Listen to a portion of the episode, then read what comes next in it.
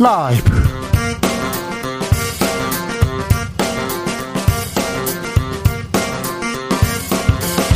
2022년 7월 13일 수요일입니다. 안녕하십니까. 주진우입니다. 물가가 뜹니다. 결국 우리도 big step 밟았습니다. 기준금리 한 번에 0.5%포인트 올렸습니다. 기준금리가 올라가면 대출금리 오릅니다. 더 많이 오릅니다. 영혼까지 끌어모은 그래서 집 산 사람들, 자영업자들, 취약, 취약계층 빚부담 더 커질 수밖에 없는데요. 부동산 주식 다 걱정입니다. 환율도 걱정이네요. 이 상황에서 우리 정치권은 뭘 해야 할까요? 뭘 해야 되는지 민생을 위해서 가야 되는데 공동 혁신 구역에서 고민해 봅니다. 코로나 재유행 예상보다 빨라집니다. 확진자가 두 달여 만에 4만 명대 4만 명대입니다. 정부는 4차 백신 접종 대상자 확대한다고 발표했습니다. 거리두기는 하지 않기로 했습니다. 코로나 아직 끝나지 않았습니다. 우리가 대비해야 할 것들, 백신에 대한 궁금증들 아, 풀어보겠습니다. 질병관리청 백신 담당자와 함께합니다. 타는 듯이 더웠어요. 그런데 하늘이 뚫린 듯 비가 내립니다. 중부지방 비가 하루 종일 옵니다. 남부지방은 안 온다고 합니다. 지구를 위협하는 기후위기, 지금 우리한테 와 있습니다. 에너지 위기 와 있고요. 우리는 지금 위기의 시대에 살고 있는데, 윤석열 정부는 에너지 위기 해법, 원전이라고 외칩니다. 친원전 얘기하는데, 환경단체에서는 우려합니다. 에너지 전환 전문가 양이원영 민주당 의원과 짚어보겠습니다. 나비처럼 날아 벌처럼 쏜다. 여기는 주진우 라이브입니다. 오늘도 자중차에 겸손하고 진정성 있게 여러분과 함께하겠습니다. 주진우 라이브와 나와 연결고리를 계속 찾고 있습니다. 매일 하나씩 찾아보고 있는데요. 아, 우리 지금까지 연결고리 5시 5분 KBS 1라디오 샵9730 주진우 라이브 이렇게 찾았는데 오늘은 4입니다. 4. 주진우 라이브 생방송하는 스튜디오가 4층입니다. 제가 2시쯤 이 KBS에 출근을 해서요. 5시까지 사무실에서 신문 보고 글 쓰고 준비하고 그러다가 어, 4층에 내려와서 여러분과 생방송 이렇게 맞이합니다. 자, 주진우 라이브와 여러분의 연결고리 이어가 주십시오. 오늘은 특별히 안부 묻습니다. 비가 많이 옵니다. 괜찮으시죠? 다 걱정입니다. 어, 어디서 뭐 하시면서 주진우 라이브 듣고 계신지 안부도 전해 주십시오. 사연 보내주시면 추첨해서 2만원 상당 편의점 상품권 드리겠습니다. 샵 9730 짧은 문자 50원 긴 문자는 100원 콩으로 보내시면 무료입니다. 그럼 주진우 라이브 시작하겠습니다.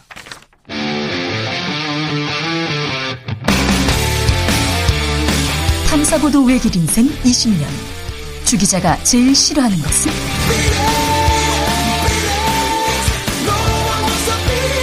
이 세상에서 비리와 부리가 사라지는 그날까지.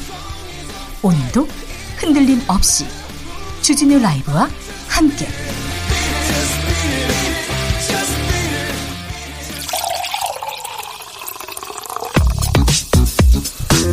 진짜 중요한 뉴스만 쭉 뽑아냈습니다. 주스. 정상근 기자 어서 오세요. 네, 안녕하십니까? 한국은행이 기준금리 0.5%포인트 올렸습니다. 네, 한국은행이 사상 처음 기준금리를 한꺼번에 0.5%포인트 올리는 빅스텝을 단행했습니다. 네. 어, 이로써 기준금리는 연 1.75%에서 2.25%가 됐습니다. 앞으로 더 올라간다면서요? 네, 미국의 급격한 금리 상승에 따라 우리 기준금리도 따라 올라갈 수밖에 없다. 뭐 이런 분석이 나오고 있습니다. 네. 어, 미국 연방준비제도가 2주 뒤 1%포인트의 금리를 올릴 수도 있다. 이런 예상이 나오고 있는데요. 1%나요? 네, 어, 이렇게 되면 외국인 투자자의 자금이 빠져나가고 원화 가치가 급격하게 떨어질 수 있다라는 우려가 나오고 있습니다. 자, 자세한 내용 KBS 김수현 기자 좀 더 자세히 알아봐야 되겠습니다.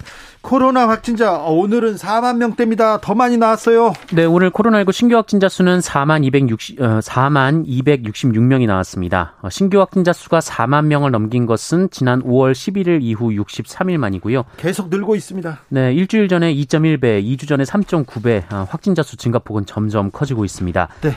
위중증 환자 수는 67명으로 아직은 의료 체계에 부담을 주지 않는 수준이고요. 사망자는 12명이 나왔습니다만 어, 위중증 환자 수나 사망자 수는 후행 지표여서 어, 조만간 늘어날 것으로 보입니다. 전 세계적인 현상입니다. 유럽에서 미국에서 지금 확진자 계속 늘고 있고요. 입원율도 빠르게 증가하고 있습니다. 이 부분도 잠시 후에 저희가 질병관리청 연결해서 자세히 방역 대책 아, 알아보겠습니다. 정부가 방역 대책 새로 내놨거든요. 그런데 통일부가 북송 어민 사진 공개했어요. 네, 통일부가 지난 2019년 이 탈북 어민 북송 사진 10장을 공개했습니다.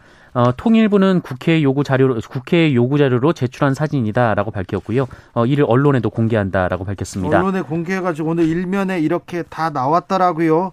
아, 대통령실 즉각 논평 나왔습니다. 네, 대통령실 강인선 대변인은 윤석열 정부는 자유와 인권의 보편적 가치를 회복하기 위해 이 사건의 진실을 낱낱이 규명하겠다라고 밝혔습니다. 네. 아, 이들이 귀순 의사를 밝혔음에도 강제로 북송했다면 국제법과 헌법을 모두 위반한 반인도적, 반인륜적 범죄 행위라고 규정했습니다. 반인도적, 반인륜적 범죄 행위라고 했습니다. 자, 아까 말했죠. 금리 뛰고 물가 아이고 어렵다. 코로나 확진되고 있습니다. 그런데 정부 지금 탈북 어민 얘기하고 있습니다. 서해 공무원 사건 얘기하다가 지금 탈북 어민으로 갑니다. 민주당에선 즉각 반발합니다. 네, 민주당은 해당 사건을 두고 16명을 살해한 엽기적인 흉악범마저 어, 우리나라 국민으로 받아야, 받아야 한다는 말인가라며 반발했습니다. 어, 민주당 공, 서해 공무원 사망 사건 TF 소속 의원들은 오늘 기자회견을 열고 어, 이들은 선장의 가혹 행위에 불만을 품고 선상에서 어, 선장과 선원 등 16명을 무차별 살해했다라며 다양한 정보망으로 이를 인지했고 이들이 스스로 월남했던 것도 아니고 생포했던 것이다라고 말했습니다. 서해 공무원 사건도 강제 수사 오 속도 냅니다. 네, 서울중앙지검은 이 관련 사건과 이 사건과 관련해서 이 국가정보원을 압수수색하고 있습니다. 앞서 국정원은 이 두 사건과 관련해 지난 6일 박지원, 서훈 전 국정원장을 검찰에 고발한 바 있습니다. 네, 민생 경제 불안합니다. 국민들 걱정합니다. 그런데 여기에 대한 메시지가 오늘은 나와야 되는 거 아닌가 이런 생각 해봅니다. 경제 불안해지면 민심 못 얻습니다. 자, 극우 유튜버가 있습니다. 양산에서 시위를 하는 유튜버입니다. 시위라고는 하지만 거의 욕설을 계속 늘어놓고 있습니다. 근데 그분의 누나가 대통령실에 근무하고 있었다고요? 네, 어, 문재인 전 대통령이 거주 주인 평산마을 시위를 주도하는 극우 유튜버의 친누나가 대통령실 직원으로 근무하고 있는 것으로 확인이 됐습니다. 어, 이 극우 유튜버는 이 동영상 스트리밍 플랫폼 벨라도라는 곳의 안정권 대표인데요. 어, 스스로 극우 대통령이라고 부르며 어, 문재인 전 대통령 자택 앞에서 욕설을 하며 시위를 이어가고 있습니다. 이번이 한두 번이 아니죠? 네, 어, 이 사람은 세월호 혐오 발언을 한 바 있고요. 이 부정선거 의혹도 제기한 바 있다라고 합니다. 수요 집회 앞에서도 계속 반대 시위를 했었고요. 네, 대통령실에 근무 중인 안모 씨도 이 본인의 유튜브 채널을 운영하면서 동생 명의의 계좌번호를 공유해 후원을 받거나 안정권 대표와 합동 공동 방송을 하기도 했습니다. 네. 아, 안모 씨는 지난해 11월 윤석열 당시 후보의 대선 캠프에 합류해서 윤석열 대통령 선거를 도왔다라고 합니다. 대통령실에서 뭐가 문제냐 연자제다 이렇게 주장했어요. 네, 대통령실 측은 안모 씨는 캠프에 참여한 뒤 안정권 대표 활동에 관여한 사실이 없다라며 연좌제라고 주장했습니다. 그러다가 사표를 냈다죠? 네, 오늘 대통령실에 안모 씨가 사표를 제출한 사실이 확인됐습니다. 네, 대통령실은 어제 기사가 갑작스럽게 많이 나왔고 본인이 부담을 느껴서 사직서를 낸 것으로 안다라고 말했고요. 네. 자세한 과정에 대한 확인할 만한 내용은 없다라고 답했습니다. 없다고요? 네, 기자들이 이 안모 씨에 대해서 어떤 과정으로 대통령실에 채용됐고 또 어떤 능력을 본 것인가 이런 질문을 던지기도 했는데요. 어, 채용 과정에 대해서는 확인해 드릴 내용이 없다라고 말했고요. 또 유튜브 안정권 씨가 윤석열 대통령 취임식에 특별 초청을 받은 사실이 밝혀지기도 했는데 어, 이에 대해서도 확인드릴 만한 내용이 없다라고 대통령실은 밝혔습니다. 취임식에도 초청받았어요? 아, 이거 그래서 시위 사주 얘기가 나오는군요. 나옵니다. 이거 조금 어떻게 생각하시는지 뭐 그럴 수도 있지 이렇게 생각하시는 분도 있을지 모르는데 이거 조금 문제가 있습니다.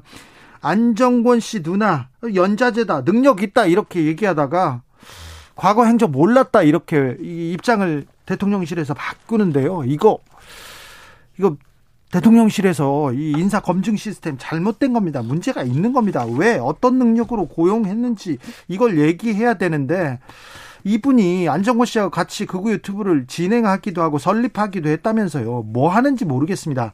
주진우 비서관, 이원모 비서관, 이시연 비서관 국민만 보고 하고 있다며요. 국민 수준에 못 미칩니다. 능력만 보고 뽑았다며요. 능력 부족합니다. 당신들 애정도 부족한 것 같습니다.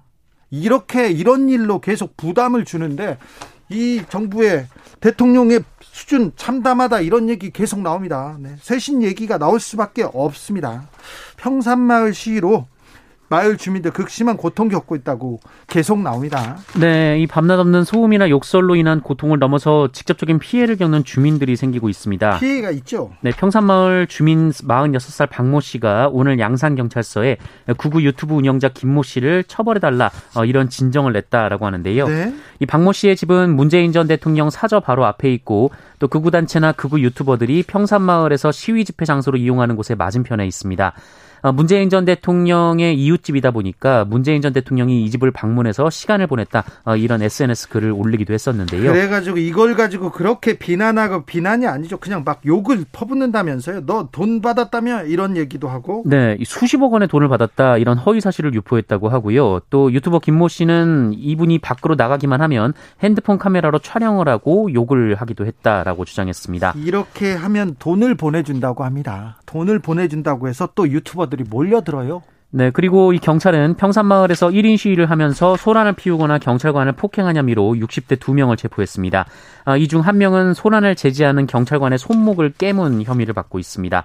아, 이들은 신원 확인 후 석방됐고요. 경찰은 조만간 다시 소환해서 정확한 사건 경위를 조사할 방침입니다. 아, 이 욕설 시위를 시위라고 불러야 되는지 모르겠습니다. 어떻게 봐야 될지도 모르겠습니다. 근데 이걸 수수방관하다가 시위를 하는 사람의 누나가 대통령실에 있다.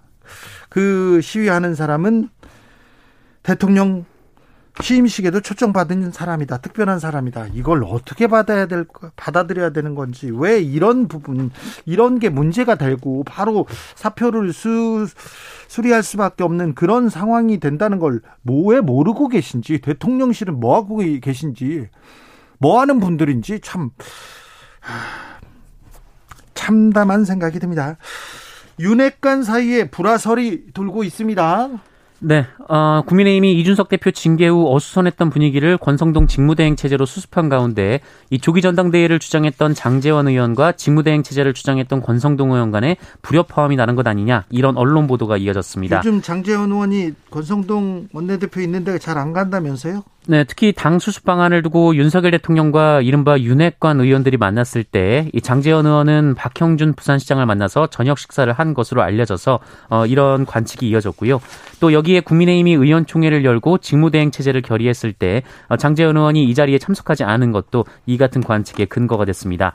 하지만 권성동 원내대표는 추측이 난무하는 것 같다라면서 이 장재원 의원과 본인은 잘 지내고 있다라며 불화설을 일축했습니다. 우리 잘 지내고 있어요. 이렇게 얘기할 정도 얘기하는 게 필요할 정도인 것 같습니다. 이준석 대표는 광주에 갔네요. 네, 이준석 국민의힘 대표는 오늘 광주 무등산을 등반한 사진을 본인의 SNS에 올렸습니다. 어, 이준석 대표는 정초에 왔던 무등산을 여름에 다시 한번 꼭 와봐야겠다고 얘기했었다라며 어, 광주에 했던 약속들을 풀어내려고 준비 중이었는데 어, 조금 늦어질 뿐 있지 않겠다라고 말했습니다. 네, 네.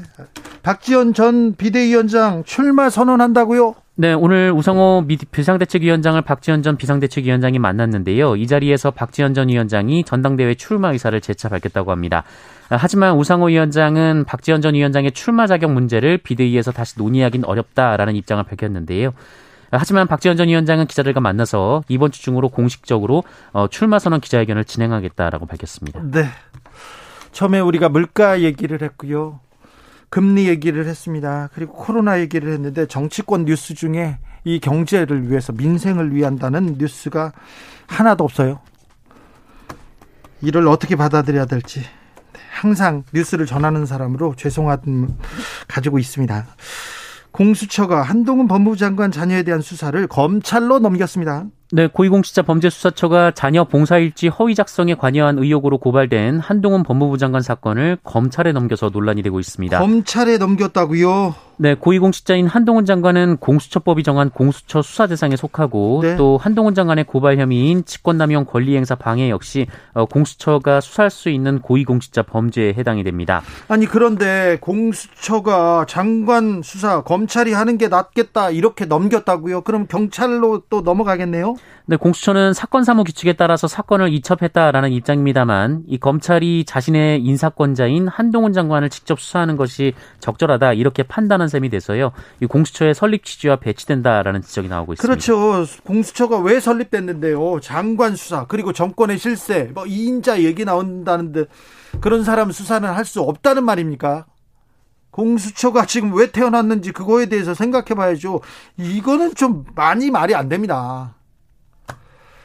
아, 일본 경찰이 아베 전 총리 총격 사건 이후에 어, 경호 경호원이 바치가랑이를 이렇게 이렇게 붙들어 매고 이렇게 끌려가는 모습 그 장면 기억하십니까? 그리고 어 뭐 그 현장 인근을 그 조사한다면서 흰 장갑을 끼고 여러 경찰이 기어다니는 그 사진을 보신 적이 있는지 모르겠는데 아 이 공권력의 공권력이 제대로 작동하지 않으면 저렇게 저렇게 보이는구나 이런 생각을 했는데 지금 공수처 뭐 하는 건지 검찰도 경찰도 뭐 하고 있는지 좀 자성하시고 분발해 주시길 바랍니다. 장마철입니다. 사건 사고가 많은 계절인데요. 네, 노동자 사망 사고 잇따르고 있습니다. 네, 골프장 맨홀 안에서 작업을 하던 50대 노동자가 산소 부족으로 지식해서 숨지는 일이 있었습니다. 지난달 26일 벌어진 일이라고 하는데요. 어, 사고 당시 이 노동자는 골프장 연못에 공급하는 지하수의 양을 확인하던 중이었는데 어, 지하 5m 깊이까지 내려간 것은 이날이 처음이었다고 합니다. 어, 하지만 이 공기 호흡기 등의 이 규정된 안전 장비를 착용하지 않았었다라고 합니다. 어, 사고 당일 김 씨는 이 지상에서 맨홀 아래쪽으로 배율을 최대한 확대해서 그 유량계를 촬영했습니다만 이 수치가 잘 보이지 않았는데요. 어, 그러자 이를 촬영하기 위해 별 수 없이 내려갔다가 이 산소 부족으로 변을 당한 것으로 보입니다. 하지만 골프장 시설 관리회사 측은 본인들은 맨홀 안으로 들어가라는 지시를 한 바 없다라며 책임을 부인했는데요. 어, 유족들은 지시가 있었을 것이라 의심하며 최소한의 교육과 안전장비 구비조차 없었던 것도 문제다라고 지적했습니다. 그냥 들어갔을까요? 네, 어, 이 숨진 김 씨는 골프장에서 일을 시작한 지 겨우 한 달이 지난 상태로 이 두 딸의 결혼식을 앞두고 있었다라고 하는데요. 어, 고용노동부는 중대재해처벌법 위반 여부를 조사하고 있습니다. 어, 그리고 지난 11일 오후 이 경기도 남양주시의 한 공사장에서 30대 노동자 한 명이 도구에 맞아 목숨을 잃는 사고가 발생했습니다. 어, 병원으로 즉각 이송됐으나 끝내 숨졌는데요. 이 사고가 발생한 공사장은 중대재해처벌법 적용 대상으로 이 노동부는 위반 사항을 조사 중에 있습니다. 맨홀 사고 자주 저희가 전해드리는데 노동자 사망 사고 자주 전해드리는데 끊이지 않습니다. 안타까운 사건이 또 벌어졌습니다. 주스 정상근 기자 함께했습니다. 감사합니다. 고맙습니다. 주진우 라이브와 나의 연결고리 찾고 있습니다. 주진우 라이브 스튜디오는 4층에 있습니다.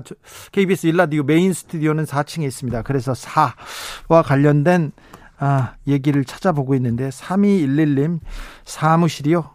404호입니다. 4층에. 퇴근하면서 항상 경청합니다. 사가 일단 나왔습니다. 네. 3170님, 여기는 파주입니다. 항상 이 시간에 주진우 라이브 참 잘 듣고 있습니다. 근데 오늘 생일인데 아무도 생일 축하한단 말 한마디도 안 해가지고요. 서운하고 섭섭한데 40대 되니 이제 그러려니 하고 생일도 비와 함께 지나갑니다. 40대, 4 나왔습니다. 네. 축하드려요. 네. 이제 축하한다는 말 안 듣고 지나갈 때 되셨어요. 뭐 다 그렇지 뭐 어쩌, 어떻게 하겠어요. 1404님 주진우 라이브는 주 5일 매일 듣는데요. 주 4회 이상 정답과 사연 보내도 당첨이 안 됩니다. 당첨됐습니다. 1404님 4 됐어요. 6780님 4월 4일 생일입니다. 네. 4 연결고리 됐습니다.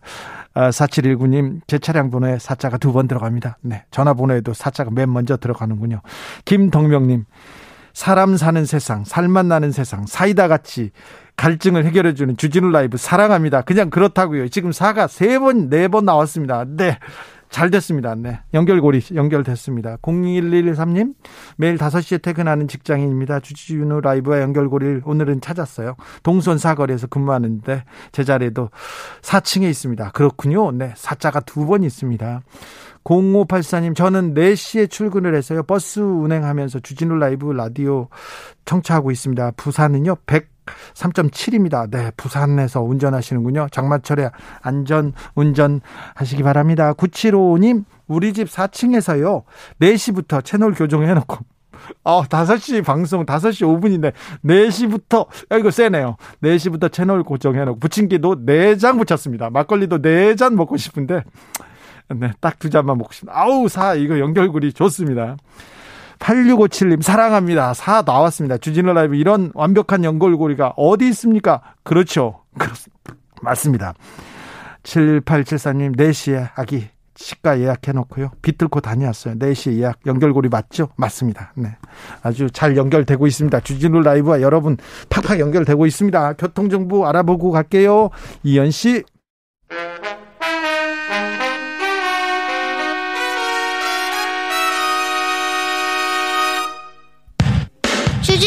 라이브 돌발 퀴즈.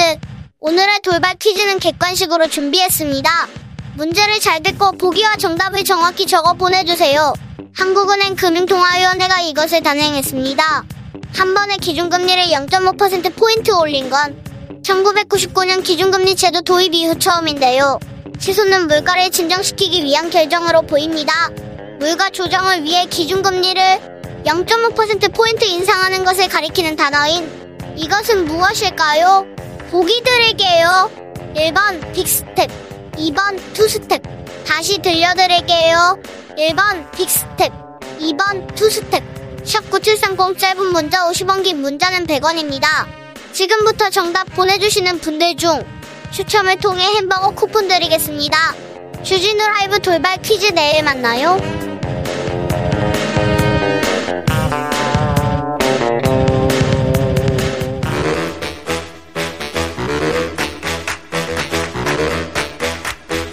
이것이 혁신이다. 여야를 내려놓고 관습을 떼버리고 혁신을 외쳐보자. 다시 만난 정치 공독 혁신구역.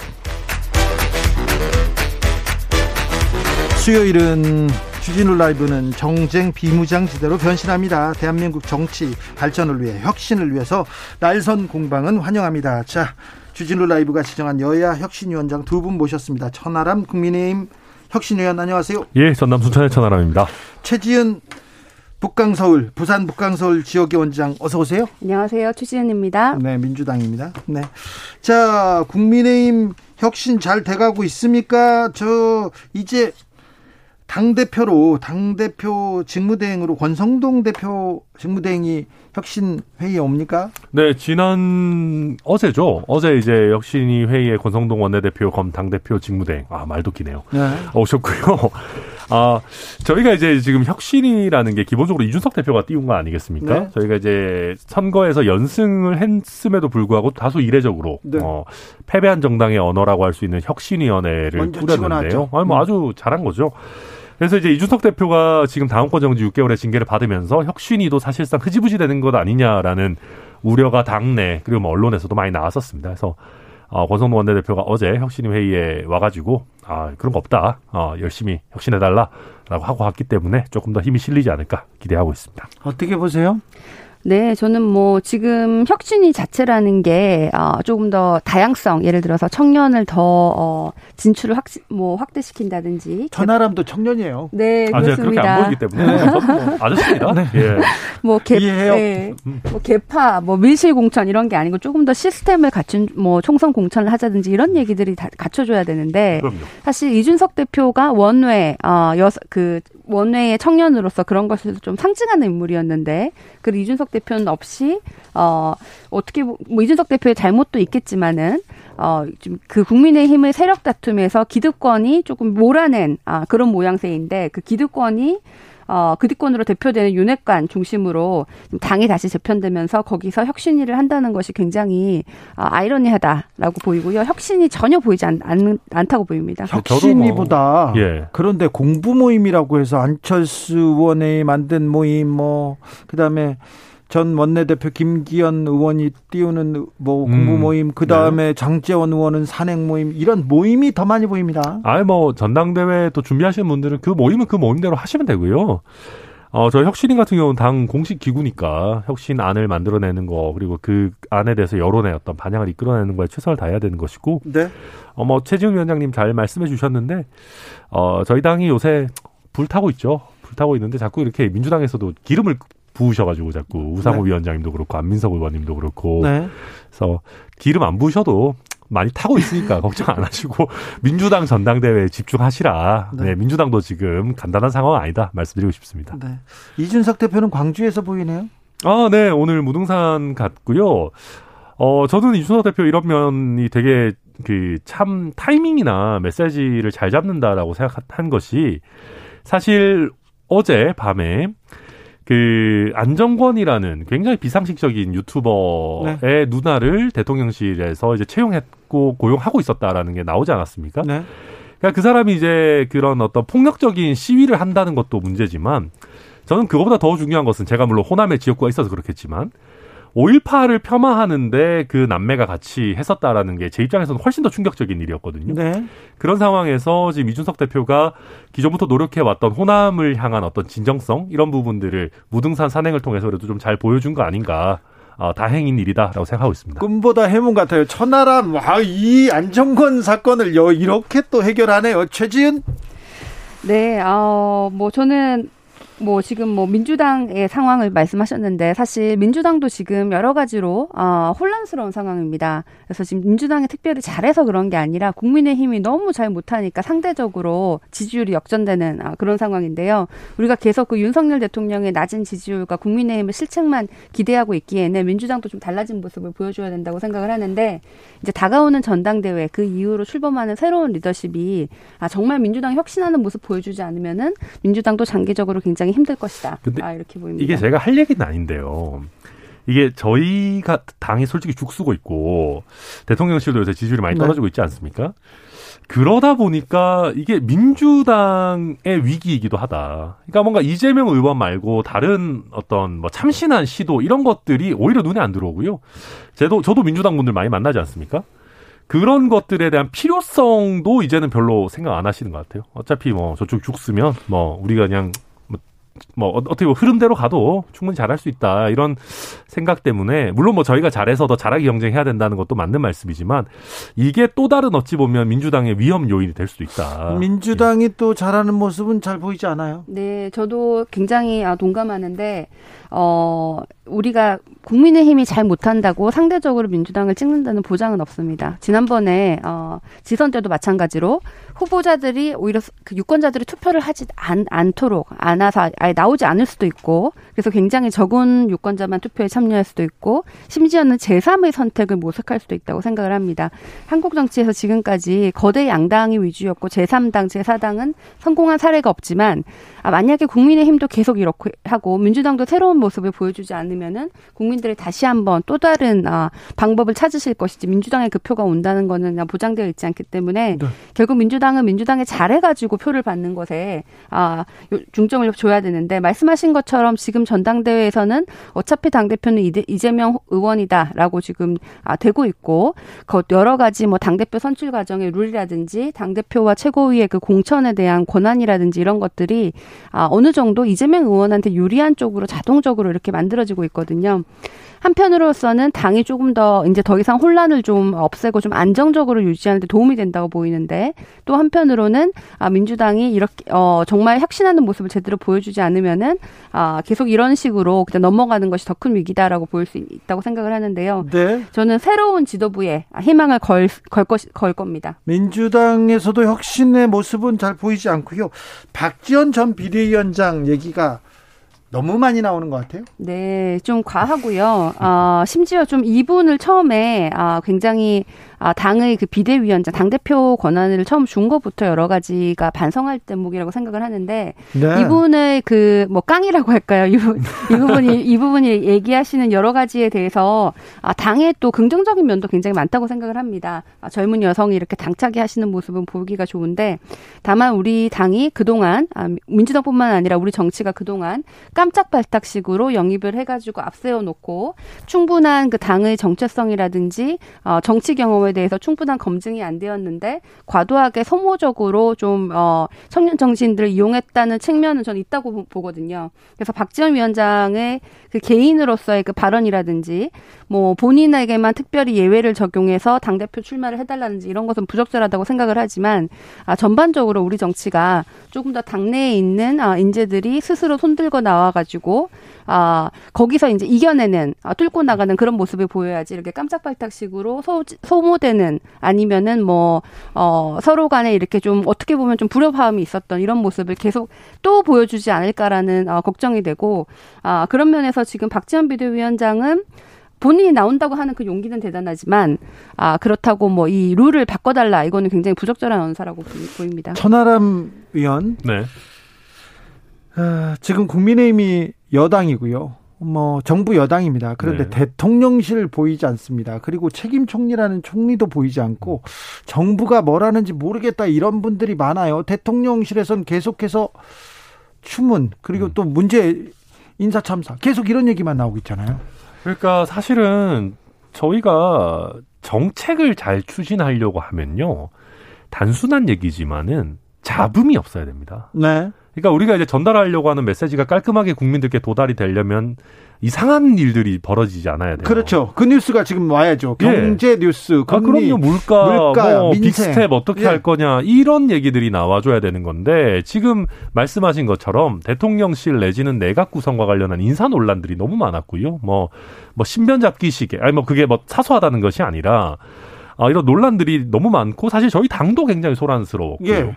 그러다 보니까 어, 장관들이 전혀 안 보입니다. 예, 안 보이죠. 그리고 총리도 솔직히 잘 안 보이고요. 예. 뭐 민생 회의, 뭐 주 1회 대통령께서 주재하신다라고 하지만 거기서 나오는 메시지나 심지어는 그 회의하는 장면도 잘 안 보여요. 네. 그러니까 대통령이 내는 메시지도 사실 도어 스태핑 이런 거에 너무 집중돼 있고 그렇죠. 도어 스태핑이라는 게 결국은 그날 가장 핫한 뭔가 정쟁적인 주제를 얘기할 수밖에 없는 거다 그것도 보니까. 정책이나 이슈 비전이 아니에요. 그러니까요. 그래서 이게 좀 저희 입장에서 좀 답답한 문제고 결국은 이 잡음을 어떻게 잘 깨끗하게 정리하느냐. 예. 그러고 이슈를 민생, 경제, 물가 이런 걸로 어떻게 좀 잡느냐. 그게 사실 실력입니다. 근데 그 실력을 보여주지 못하고 그 능력을 보여주지 못해요. 이거 뭐 쇄신이 필요하다 이런 얘기도 있고 뭔가 좀 뭔가는 바꿔야 될 것 같습니다. 뭐 많이 바꿔야죠. 바, 많이 바꿔야 됩니까? 예, 많이 바꿔야 되죠. 어떻게 해야 됩니까? 어, 우선은 뭐랄까요? 대통령실 내에서 이런 잡음이 나올 거를 좀 걸러낼 수 있는 정무적인 기능을 좀 더 강화해야 됩니다. 그 부분이 많이 약해요. 그러니까 지금 제가 봤을 때 이제 우리 윤석열 대통령 같은 경우에는 어, 정치인에 대한 신뢰가 조금 적으신 게 아닌가라는 네. 생각을 좀 해요. 그래서 검사 출신 중용했어요. 그러니까 뭐 검사 출신이 그렇게 많으냐 하면 또 뭐 그런 저는 그렇게 생각하는 하진 않습니다만은 많습니다. 상대적으로 그 뭐 예를 들면 어, 비서실장 같은 분도 정책 기능에 지금 특화되어 있으신 분인데 대통령실 비서실장 같은 네. 경우도 어, 조금 더 정무적인 감각을 가진 분이 옆에서 잘 보좌를 하면 어떨까라는 아쉬움이 조금 더 있고요. 어, 그 외에 예를, 예를 들면 도어 스태핑 같은 경우도 꼭 기자분의 질문을 바로 즉답하는 것이 아니라 예를 들면 대통령께서 모두 발언을 조금 하신다거나 그렇죠. 그러니까 도어 스태핑을 좀 너무 자주 하지 말고 아니면 장관 총리랑 같이 수석들이랑 같이 앉아가지고 제대로 된 기자회견을 통해서 민생과 관련한 이슈들을 좀 더 다룬다거나 하는 형식과 실질 인사 전 전반적인 좀 개혁이 필요하지 않나 저는 그렇게 봅니다. 뭐 저는 어 뭐 정치 정무 기능이 부족하다 정책 라인으로는 사람을 잘 구성되어 있는데 이런 식으로 말씀하셨는데 저는 이 경제 부분에 대해서는 이 정책 라인의 인선조차도 조금 불안불안합니다. 어, 지금은 우리 전 세계의 경제 위기 상황입니다. 네. 말씀하신 것처럼 금리, 환율, 아, 그리고 물가 이런 것들이 정말 큰 변수고 여러 나라에서 뭐뭐 뭐 한국 한국을 포함해서 여러 나라 중앙은행에서 금리를 굉장히 크게 올리는 빅스텝을 밟고 있는데요. 결국 이렇게 되면은 우리 영끌에서 어 대출을 하신 분들의 이자율이 올라가고 또 임금 노동자들에게는 물가가 지금 올라가니까 오히려 더 일반 서민과 중산층은 더 힘들어지는 상황이 발생하고 있는데 여기에 대해서 너무 안일하게 대처를 하고 있는 것 같아요. 네. 이 물가라는 거는 지금 윤석열 대통령의 잘못이 아니고 전 세계 경제 흐름의 결과입니다. 세계은행 출신 체질. 네. 근데 이게 코로나 상황과 마찬가지로 이렇게 세계 세계적으로 위협이 왔을 때는 네. 오히려 집권 여당의 지지율이 올라가는 경우가 많거든요. 그렇죠. 그런데 지금 윤석열 대통령은 이 위기 상황에서 안정감 있는 어 대안이나 안정감 있는 대책을 마련하지 못하고 불안한 모습을 보여주기 때문에 오히려 뭐 굳이 가, 가지 않을 나토에 간다든지 실업 실언을 한다든지 뭐 경제에 오히려 안 좋은 시그널을 보여주고 있기 때문에 이게 지금 지지율 하락으로 이어진다고 보이거든요. 네.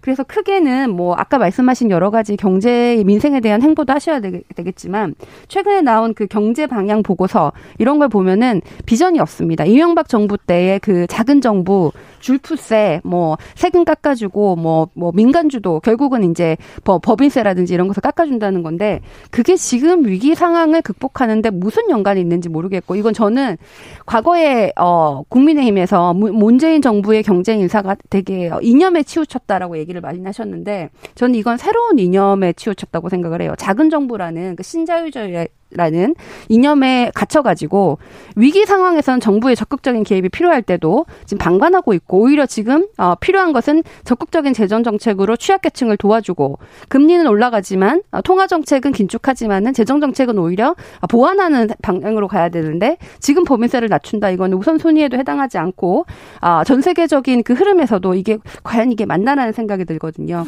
이 부분 천하람 변호사 공부 많이 했어요? 아, 아니 제가 일단 아니 뭐 너무 많은 말씀해 주셨는데 나토 같은 경우에 안 가면 굉장히 안 좋은 시그널을 줍니다. 그리고 제가 지난번에도 말씀드렸지만 이 나토 참석은 사실상 문재인 정부에서 확정되어 있었던 것이고요. 이게 안 갈 수가 없는 네. 겁니다. 그리고 이제 뭐 법인세 뭐 신자유주의 말씀하시는데 어 기본적으로 민간 주도로 일자리를 만들고 성장 주도를 성장 동력을 만들어야 된다는 거는 뭐 당연한 겁니다. 그거는 뭐 주류 경제학에서 이론이 없는 것이고요. 제가 최지우 위원장 앞에서 주류 경제학을 얘기하는 게 좀 우습지만은 어 그럼에도 불구하고 당연한 겁니다. 그리고 이제 어, 문재인 정부에서 코로나19 상황이라는 걸 감안하더라도 굉장히 많은 수준의 정부 지출을 했었고, 그러다 보니까 지금 정부의 재정 여력, 여력이 굉장히 낮아져 있는 그런 상황이고요. 어, 예를 들면 정부의 적극적인 역할을 해야 된다라고 하지만 그게 수준 낮은 뭐 아르바이트형 일자리 그냥 뭐 시간 때우기용 청년 인턴 이런 거 해서는 안 되거든요. 그러니까 결국은 질 좋은 일자리를 장기적으로 만들어야 되는 거고 그거는 기업의 투자 활력을 북돋지 않으면 할 수 없는 겁니다. 그러니까 제가 이런 말씀 간단하게 드리고 싶은데 홍콩이 흔들렸을 때 홍콩에 있는 수많은 다국적 기업들이 이제 아시아의 대체지를 찾았습니다. 아, 어디를 가야 되나? 서울은 거기 끼지도 못했어요. 왜냐하면 법인세가 다른 경쟁 국가들보다 너무 높, 높고 기업 규제들도 많고 이런 여러 가지 그런 어떤 규제 장벽들이 있다 보니까 어, 차라리 뭐 싱가폴, 뭐 도쿄를 거, 거론하고 서울로 온 데 진짜 거의 없거든요. 송도, 인천 송도도 안 왔고. 이런 것들 보면 이게 단순히 기업에 friendly 하다라는 게 기업만 도와준다라는 게 아니고 기업이 만드는 일자리, 뭐 우리 먹고 살아야 되는 그런 거 아니겠습니까? 그래서 그런 부분도 다 연결돼 있다 말씀드리겠습니다. 네, 저는 크게 두 가지 측면에서 어, 윤석열 경제정책 방향이 잘못되어 있다고 생각을 합니다.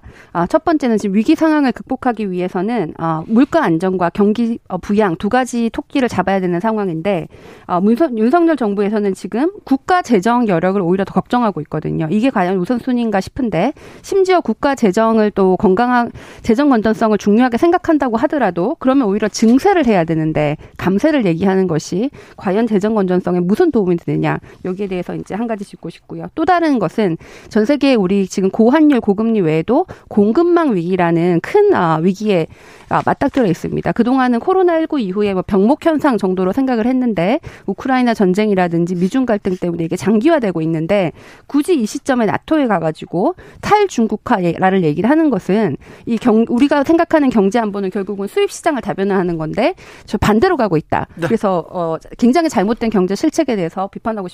조성빈님께서 경제는 심리라고 하지요.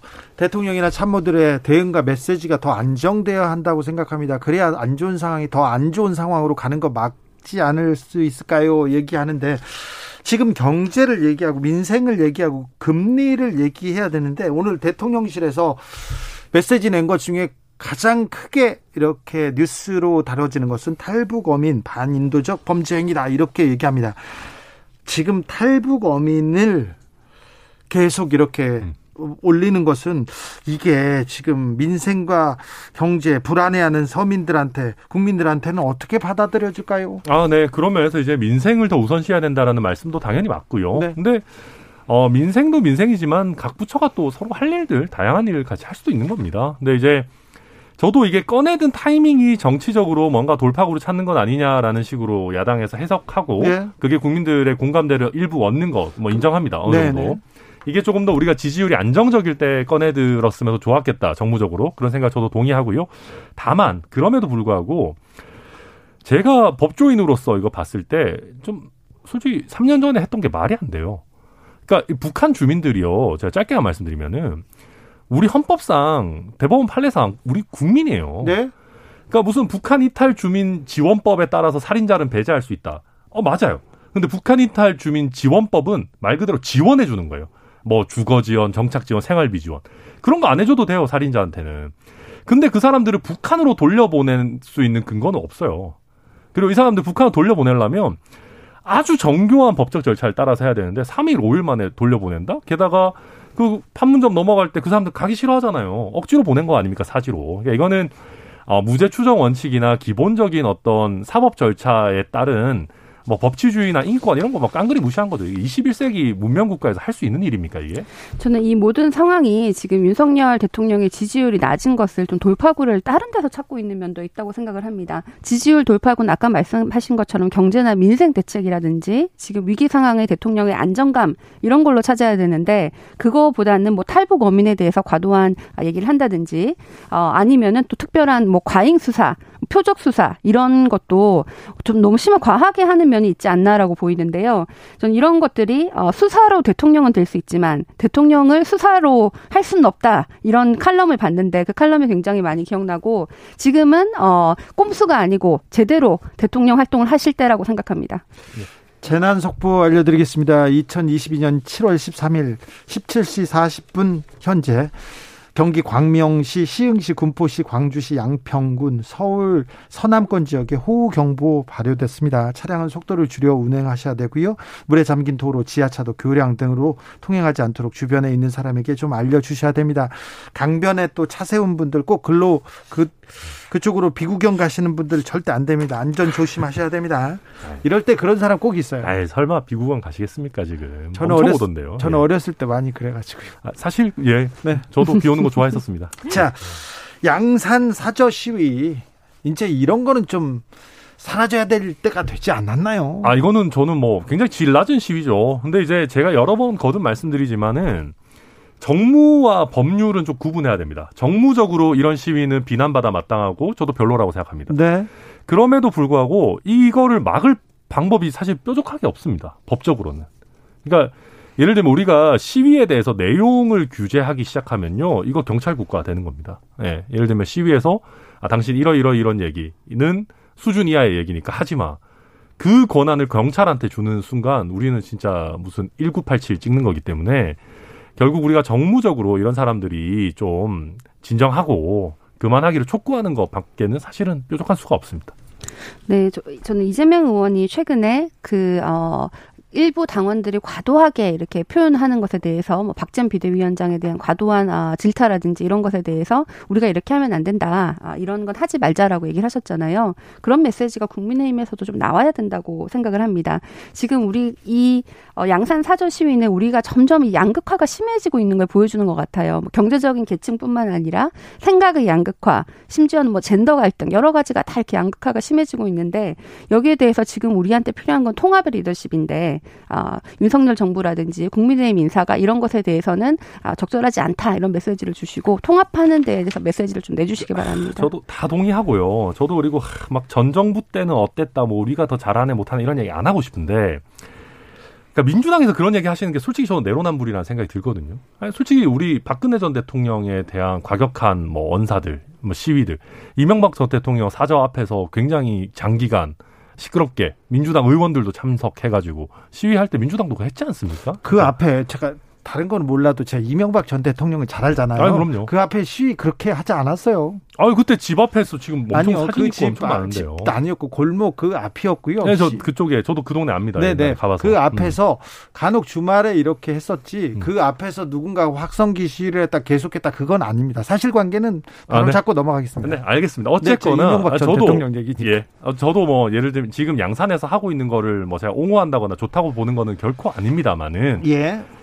결국 그런 겁니다. 민주당에서도 예를 들면 저희 당에서 배출한 대통령에 대해서 어느 정도 좀 어떤 최소한의 우리 시민의식을 지니자라는 걸 해줬었다면 더 좋았지 않았을까. 그런 면에서 뭐 저희가 먼저 손 내미는 것도 괜찮다고 생각합니다. 네. 차기 검찰총장 인선이 시작됐습니다. 좀 늦었다 이렇게 얘기하시는 분도 있고요. 이거 식물총장 되는 거 아니냐 이렇게 우려하는 사람도 있습니다. 어떻게 보시는지요? 아니 검찰총장은 사실은 인사권이 가장 중요할 것 같은데 검찰의 주요 인사는 다 지금 임명이 되어 있는 상황 아닙니까 네. 윤석열 네. 라인으로 그래서 과거에 윤석열 전 검찰총장 시절에 법무부 장관한테 아, 검찰총장의 독립성을 보장해야 된다 아, 인사권도 검찰총장 행사해야 된다 이런 말씀을 하셨는데 지금 뭐뭐 뭐 한동훈 법무부 장관과 윤석열 어 대통령과의 그 관계 이런 걸 봤을 때 과연 검찰총장이 독립성을 가질 수 있나? 그리고 지금 행사할 수 있는 인사권은 이미 다 실현이 됐는데 뭐 이러니까 당연히 식물 검찰총장 얘기가 나오는 것이고요. 이분도 윤석열 라인이니까 뭐 다를 것이다 얘기를 하는데 뭐 정말 꼭두각시 세워놓은 정도의 수준이라고 생각합니다. 검찰총장은요 누가 오든 꼭두각시가 되지는 않습니다. 아마 문재인 정부에서 윤석열 총장을 임명했을 때도 꼭두각시가 될 거라고 생각했을 겁니다. 네. 그때 이제 노영민 비서실장의 얘기에 따르면 어, 문재인 정부의 철학을 가장 잘 공감하고 구현할 수 있을 것 같은 사람이라서 윤석열 당시 총장을 선택했다. 뭐 이런 얘기 하시거든요. 결국은 총장인이 누가 오든 또 오면 검찰 인사라는 거는 꽤 자주 할 수 있거든요. 그래서 뭐 다 또 본인의 뜻을 펼칠 수도 있는 것이고요. 어, 그러니까 저도 다만 뭐, 뭐 물론 검수한 바 기한이 있고 또 검찰총장 인선하게 되면 시간이 걸리긴 합니다만은 검찰총장이 먼저 들어왔으면 더 좋았겠다는 생각은 저도 합니다. 그렇죠. 예. 거기가 중요한 자리죠. 중요한 인사기 자리기 때문에 우리가 인사를 한다 했는데 검찰총장 중요한 자리. 아, 당연히 중요한 자리죠. 네. 그래서 이제 어, 다만 누가 오든지 간에 이번에 그 대검의 이원석 차장, 그러니까 사실상 지금 검찰총장 직무대행을 하고 있죠. 예. 그 사람이 그래도 검찰의 의견을 많이 반영해서 인사를 했다. 인사안을 그 법무부에 적극적으로 제시했다라고 하기 때문에 큰 틀에서 뭐 누가 검찰총장으로 오든 뭐 아주 이상하지는 않을 겁니다. 이게 식물총장이라는 정입니다. 누가 오든 별 상관없다. 네. 그러니까 누, 뭐 실력 좋고 괜찮은 사람들로 잘 꾸려져 있는 것 같긴 합니다. 네. 네. 어, 누가 와도 또, 또 윤석열, 한동훈 그 두 분하고 친한 사람이 올 거니까 뭐 그 민주당이 그렇게 걱정 안 하셔도 될 것 같아요. 누가 와도 비슷할 것 같아요. 지금은. 그런데요.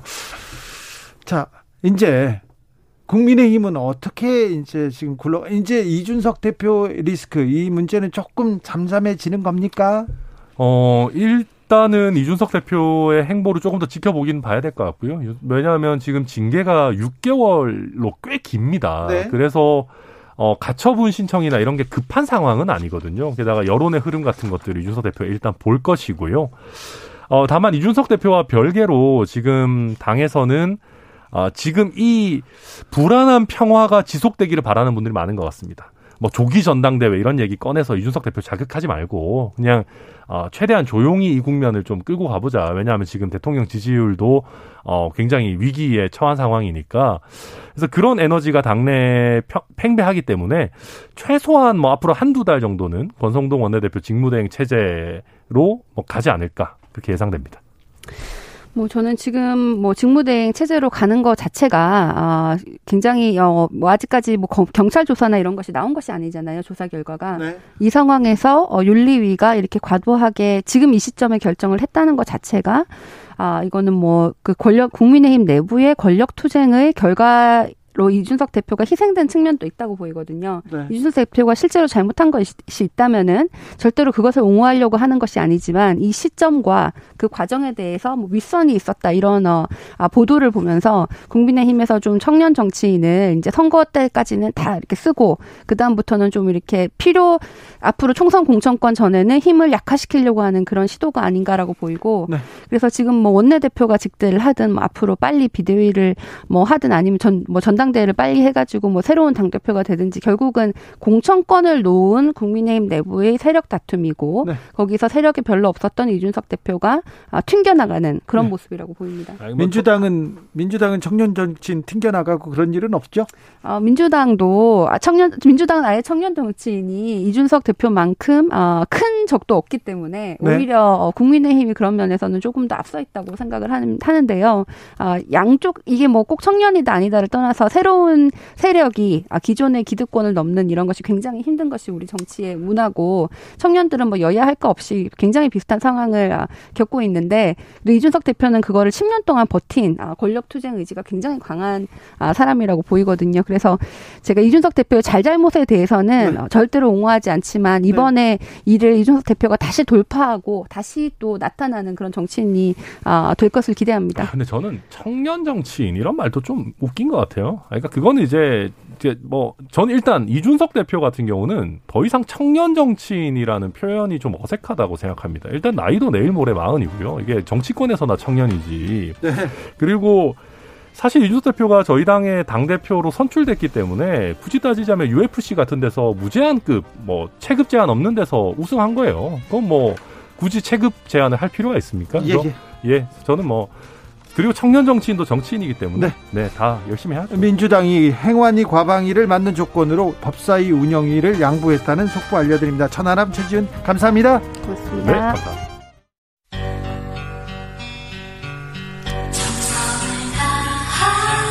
정성을 다하는 국민의 방송 KBS 주진우 라이브 그냥 그렇다고요. 재난 속보 먼저 알려드리겠습니다. 장마 전선의 영향으로 많은 비 예보되어 있습니다. 산사태 발생 우려되는 상황입니다. 이에 서울, 인천, 경기, 강원, 충북, 충남 지역에는 산사태 위기 경보 주의 단계가 발령되었습니다. 산사태 취약 지역 주민 및 방문객 등 산지와 인접해 있으신 분들 안전한 곳으로 이동하여 주시기 바랍니다. 아, 코로나 확진자 상황 심상치 않습니다. 백신 4차 접종 카드 정부는 꺼내 들었는데요. 누가 언제 맞게 되는지 물어보겠습니다. 질병관리청 코로나19 예방접종 대응 추진단 권근용 접종관리팀장 안녕하세요. 네, 안녕하세요. 권근용입니다. 네, 고생이 많으십니다. 예, 예. 4차 접종을 해야 됩니까? 누구누구 이렇게 맞게 됩니까? 어, 50대 이상 그리고 네. 18세 이상의 기저질환자로 4차 접종을 확대하기로 했습니다. 네. 어, 이렇게 확대한 배경은 뭡니까? 어, 지금 BA5의 확산으로 재유행이 우려되고 있어서 지금 방역 상황이 어, 좀 좋지 않고 또 확진자가 늘어나고 있는 상황이 첫 번째고요. 예. 두 번째는 어, 이제 오미크론 유행 이후에 백신 접종자와 감염자분들의 면역 감소 시기가 어, 도래하였다는 것이 그 이유가 되겠습니다. 네. 그런면요 확진됐던 사람들, 코로나 걸렸던 사람들도 맞아야 됩니까? 어, 코로나에 걸렸던 분들도 예방접종을 맞아야 됩니다. 다만, 저희가 1차, 2차 접종까지는 적극적으로 공고하고, 예. 하지만 이제 3차, 4차 접종에 대해서는, 네. 어, 희망하는 경우에 접종하도록 공고하고 있습니다. 그래요? 네네. 근데 그러면 2차 접종까지 하고 확, 확진됐어요. 그런 사람들은 네. 맞아야 됩니까? 어, 맞아야 된다라고 단언하기는 어렵습니다. 저희가 2차까지만 공고하기 때문이고요. 다만, 음.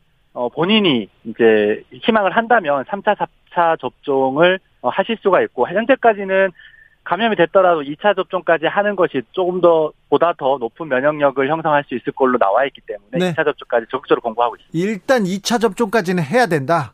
확, 네, 확진자들도 네네. 2차 접종까지는 하고 어, 상황을 보는 게 낫다. 맞습니다. 네. 알겠습니다. 네. 2차 접종 확진자도 맞아라. 네. 네. 지금 네. 4만 명 넘었어요. 심각해 보이는데 최근 추세 어떻게 보시는지요? 어, 최근에 지금 7월 첫째 주 하루 평균 확진자 수가 전주 대비해서 87%, 뭐 대략 한 두 배 정도 증가해서 어, 지금 뭐 한 2만 명, 하루 평균 2만 명 가까이 또는 지금 최근에는 더 많이 계속 증가하고 있는데 네. 지금 확진자가 1일 3만 명을 초과하는 등 유행 확산 국면에 진입했습니다. 그래서 네. 어, 저희가 이 부분을 지금 심각하게 보고 있고, 그래서 오늘 이제 4차 접종에 대해서 확대를 예. 발표했습니다. 다만, 신규 위중증 환자에 대해서는 이제 6월 둘째 주 100명대 이하로 진입한 후에, 현재도 이제 50명 내외를 유지하고 있지만은, 이 네. 부분에 대해서도 계속 긴밀하게 모니터링 하고 있습니다. BA5 이 변이가 그렇게 무섭습니까? 그렇게 빠르고, 재감염 가능성도 높다고 하던데. 네, 지금 BA4, BA5가 기존의 BA1, BA2에 비해서 지금 우세종화되는 속도가 상대적으로 지금 빠르다고 평가받고 있습니다. 따라서 이것이 뭐 전파력을 그대로 반영한다고 보긴 어렵지만은 그래도 지금 대략 한 12%에서 13% 정도는 증가 속도가 빠르기 때문에 전파력이 조금 더 강할 것이라고 지금 예상하고 있습니다. 네. 4차 접종 대상이 좀 다른 연령대로 이렇게 확대될 가능성도 있습니까? 어, 현재로서는 이제 중증 사망 예방을 예, 예방하는 것이 최우선이기 때문에 어, 기저질환자들이 많은 50대 이상 그리고 18세 이상의 기저질환자들에 한해서 저희가 이제 적극적으로 공고하고 있고 추가적인 접종 대상에 대해서는 현재로서는 어, 검토하고 있지 않고 추후에 어떤 방역 상황에 따라서 어, 검토해야 될 부분으로 보고 있습니다. 네. 과학, 과학 방역이 좀 달라졌습니까? 예, 뭐 저희가 그 감염병 대응에 있어서는 네. 가장 중요한 것이 이제 근거와 데이터 그리고 여러 가지 사실에 기반한 가장 어, 효율적인 방안을 마련하는 것인데요. 그런 면에서 어, 최대한 과학에 입각한 어, 방역 정책 대응을 어, 하고자 노력하고 있습니다. 알겠습니다. 네. 아, 백신이 그 좀 효과가 있는 거죠. 4차 접종 맞으면 효과가 있습니까? 네, 이 부분에 대해서 이제 뭐 백신을 맞아도 또는 4차 접종을 맞아도 걸릴 수 있다라는 것 때문에 네. 백신을 네. 주저하는 경우가 많은데 최근에 좀 그런 경향이 있어요. 예, 예. 하지만 이제 감염 예방 효과는 20% 정도로 좀 낮다라고 사실은 볼 수 있겠습니다만은 중증 사망 예방 효과는 50% 이상으로 상당히 높게 유지되고 있습니다. 따라서 걸릴 때 걸리더라도 예방 접종을 하고 걸리는 것과 안 하고 걸리는 것의 차이는 굉장히 크다고 할 수 있기 때문에 네. 이러한 기저질환자 기저질환이 있거나 고령인 분들은 반드시 예방 접종을 하시는 것이 어, 중요합니다. 걸릴 때 걸리더라도 백신 맞고 걸리면 별로 안 아프고 중증으로 안 가니까 꼭 맞아달라 이런 얘기죠? 맞습니다. 자, 국민들에게 마지막 당부 말씀 부탁드리겠습니다.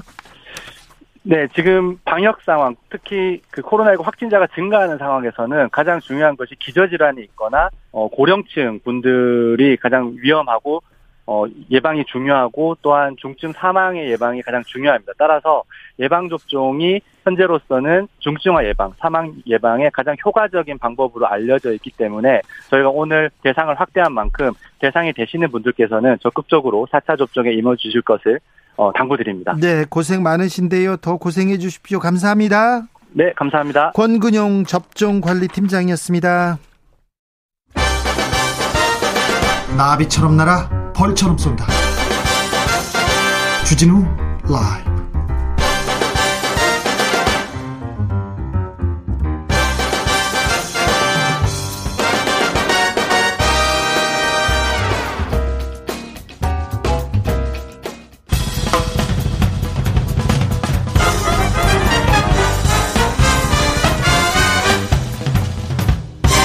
훅 인터뷰 모두를 위한 모두를 향한 모두의 궁금증 흑 인터뷰 윤석열 대통령 원전 최강국 건설 목표로 삼았습니다. 어제는 원전 생태계 조속히 복원하라 이런 지시도 내렸어요.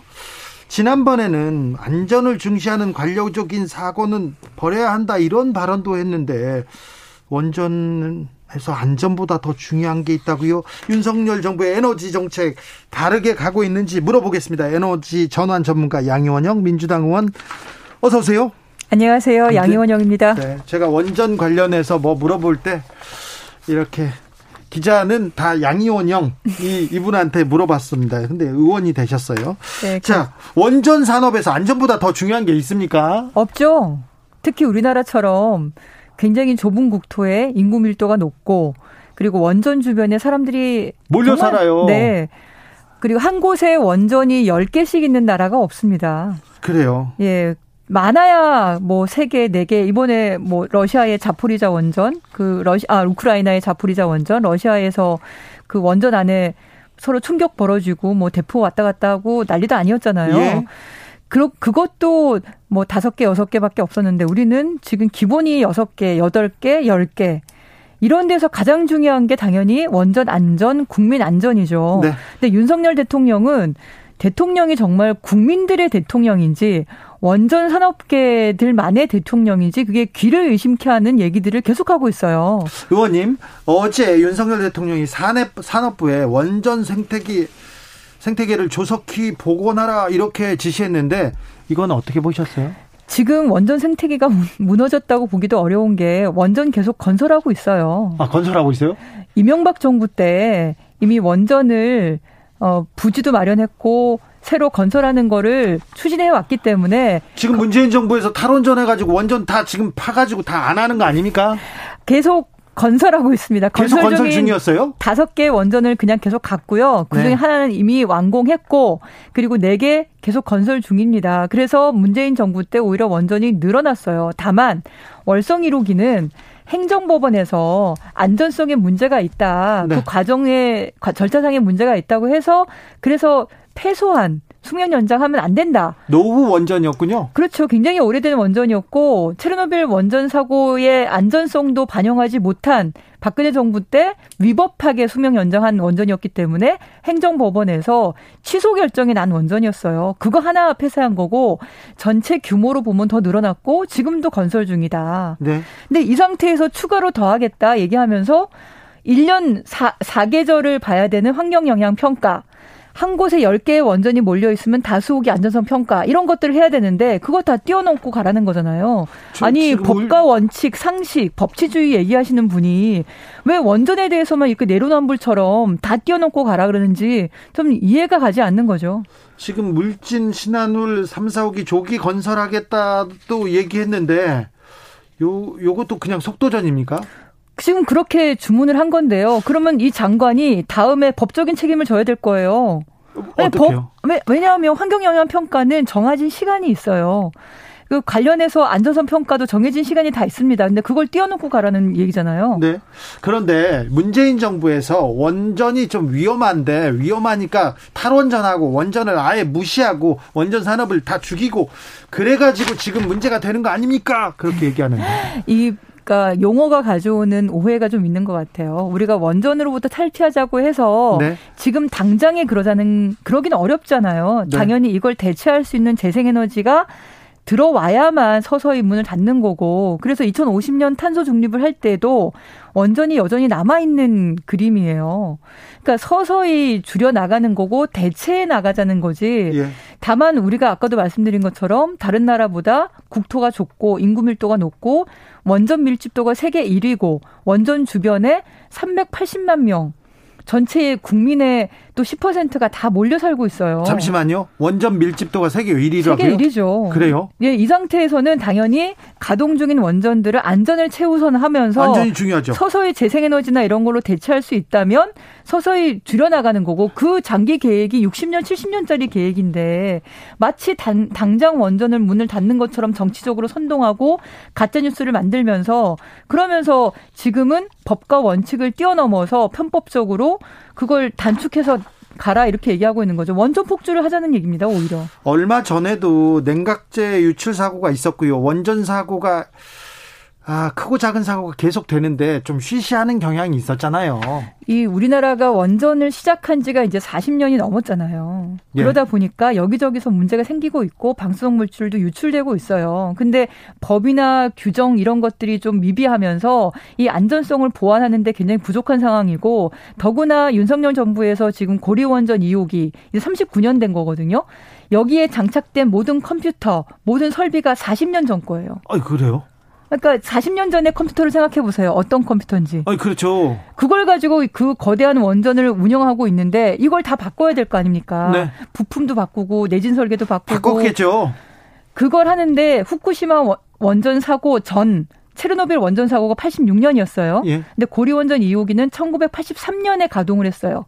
따라서 얘 안전 설비는 체르노빌 원전 사고의 교훈도 반영하지 않은 원전이에요. 그 전 거네요. 그 전 거죠. 그리고 후쿠시마 원전 사고도 반영을 해야 되는데 일본은 한 기당 2조 원 넘게 보완을 해서 안전 설비 개선을 했어요. 예. 그러고도 가동 중인 원전이 5개밖에 안 돼요. 55개 중에서. 네. 근데 우리나라는 그 이후로 후쿠시마 개선 안전 설비 비용을 4,500억. 24개 원전 전부 다 해서. 한 기당 일본은 아니, 2조로 2조라면서요. 그렇죠.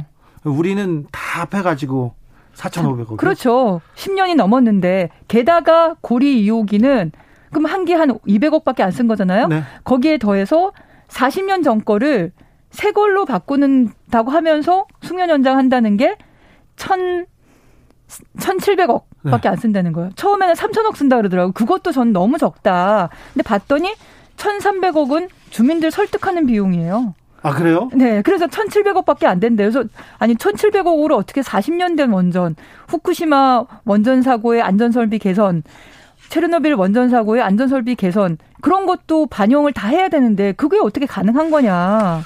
자. 근데 자료도 공개 안 하고 있어요, 제대로. 네. 제출도 안 해요. 송우관님께서 원전에 사용한 폐기물 저장소는 어떻게 되는 거죠? 얼마 전에, 몇 년 전만 해도 이거 고준위 방사성 폐기장, 폐기물, 방사물, 방사선 폐기물 어떻게 할 것인가 이런 논란이 있었는데 이거 어떻게 돼가고 있습니까? 좀 굉장히 골치 아픈 상황이죠. 중준위, 저준위 방사성 폐기장은 지금 건설을 해서 운영을 하고 있는데 문제는 고준이에요. 100만 배 이상 그 방사능 독성이 더 강하다고 하고 최소한 10만 년은 생태계와 격리해서 완전히 10만 년요? 네, 격리해서 보관해야 된다고 하는 그런 부지를 찾는 게 굉장히 어렵죠. 그러려면 첫 번째 지질 조사부터 먼저 해야 되는데 네. 이제 지질 조사 하고 있어요. 핀란드가 세계 유일하게 이 고준위 처분장을 지금 만들어서 내년에 운영한다고 하는 나라인데 여기는 원전 4개밖에 없어요. 원전이 4개밖에 없고 지질 조사하는데 30년을 이미 썼어요. 그리고 주민들하고 토론하고 주민 투표하고 이런 거를 다 한 거거든요. 근데 우리나라는 지질 조사를 지금 하고 있어요. 네. 그러니까 화장실 없는 맨션이라고 얘기를 하는 거죠. 그러면서 계속 원전을 늘린다고 하면 핵폐기물 대책도 없이 너무 무책임한 거 아닌가요? 애들한테 핵폐기물 다 떠넘기는 게? 2261님께서 문재인 정부 때 짓고 있는 원전을 중단해서 막대한 손해 끼친 적 있지 않습니까? 이렇게 짓고 물어. 있는 원전을 뭘 중단했습니까? 없습니다. 그런 적 없어요? 네. 신한울 3, 4호기도요. 건설허가 안 받았어요. 발전 사업 허가 한 번 그것도요. 그때 한창 박근혜 대통령 탄핵 시기에 네. 2017년 총가 한참 그럴 때 그냥 정부에서 발전 사업 허가를 그냥 받은 거예요. 건설 허가도 안 받은 겁니다. 잠시만요. 지금 문재인 정부 때 탈원전 해가지고 전기세 다 지금 올라가고 지금 한전 적자 보고 다 그런 거 아닙니까? 문재인 정부 때 오히려 전기요금을 낮춰서 문제가 됐죠. 유가가 올라가면 전기요금이 올라가야죠. 근데 네. 유가 올라가면은 가스 가격 올라가고 석탄 가격 다 올라가거든요. 우리 전기 쓰는 거 60% 이상 이런 다 화석 연료들이에요. 네. 근데 연료비가 올라가는데 우리 휘발유 값 경유값은 다 올라가잖아요. 많이 올랐죠. 세금은 깎아주더라도 네. 원가는 반영할 수밖에 없잖아요. 네. 원가 반영 안 하면은 사실 세금으로 다 보전해줘야 돼요. 네. 근데 우리가 유가가 올라갔을 때 내려갔을 때가 있는데 유가 올라갔을 때도 전기요금을 안 올리고 그냥 뒀더니 그래서 적자가 생긴 거지. 원전하고 상관없어요? 원전은 노후한 원전 또 예전에 전두환 대통령 때인가 그때 부실 시공해가지고 네. 벽에 제 키보다 더 큰 구멍이 생겨났어요.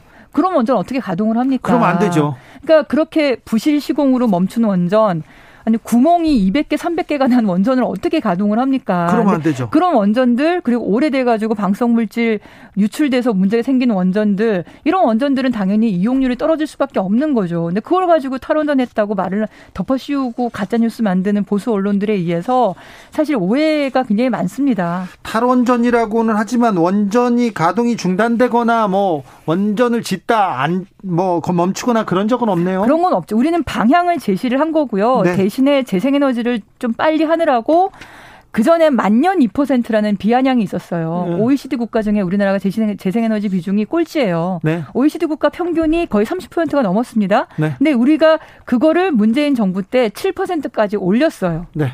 그나마 그걸 열심히 한 거죠. 탈원전에 지향을 세웠기 때문에 이게 전 세계적인 현상이죠, 선진국. 당연하죠. 원전에 대해서 더 빨리 문 닫으려고 하는 걸 좀 더 써보자 이런 정도의 흐름은 있지만 신규로 원전을 하려는 나라들은 그렇게 많지는 않습니다. 당연히 아. 이제 중국, 러시아, 인도 이런 정도 나라 말고는 다른 나라들은 그래요? 한두 개 정도 해보려고 준비하는 정도인 거죠. 중국, 인도를 따라갈 수는 없죠, 우리가. 중국, 인도, 러시아는 자국 어, 특히나 중국하고 러시아죠. 중국, 러시아는 자국 원전으로 공급을 하기 때문에 우리 시장은 아니에요. 그런데 원전이 미래 산업이다, 친환경이다, 그리고 또 에너지 위기 때는 원전이 효율적이다 이런 얘기도 있어요.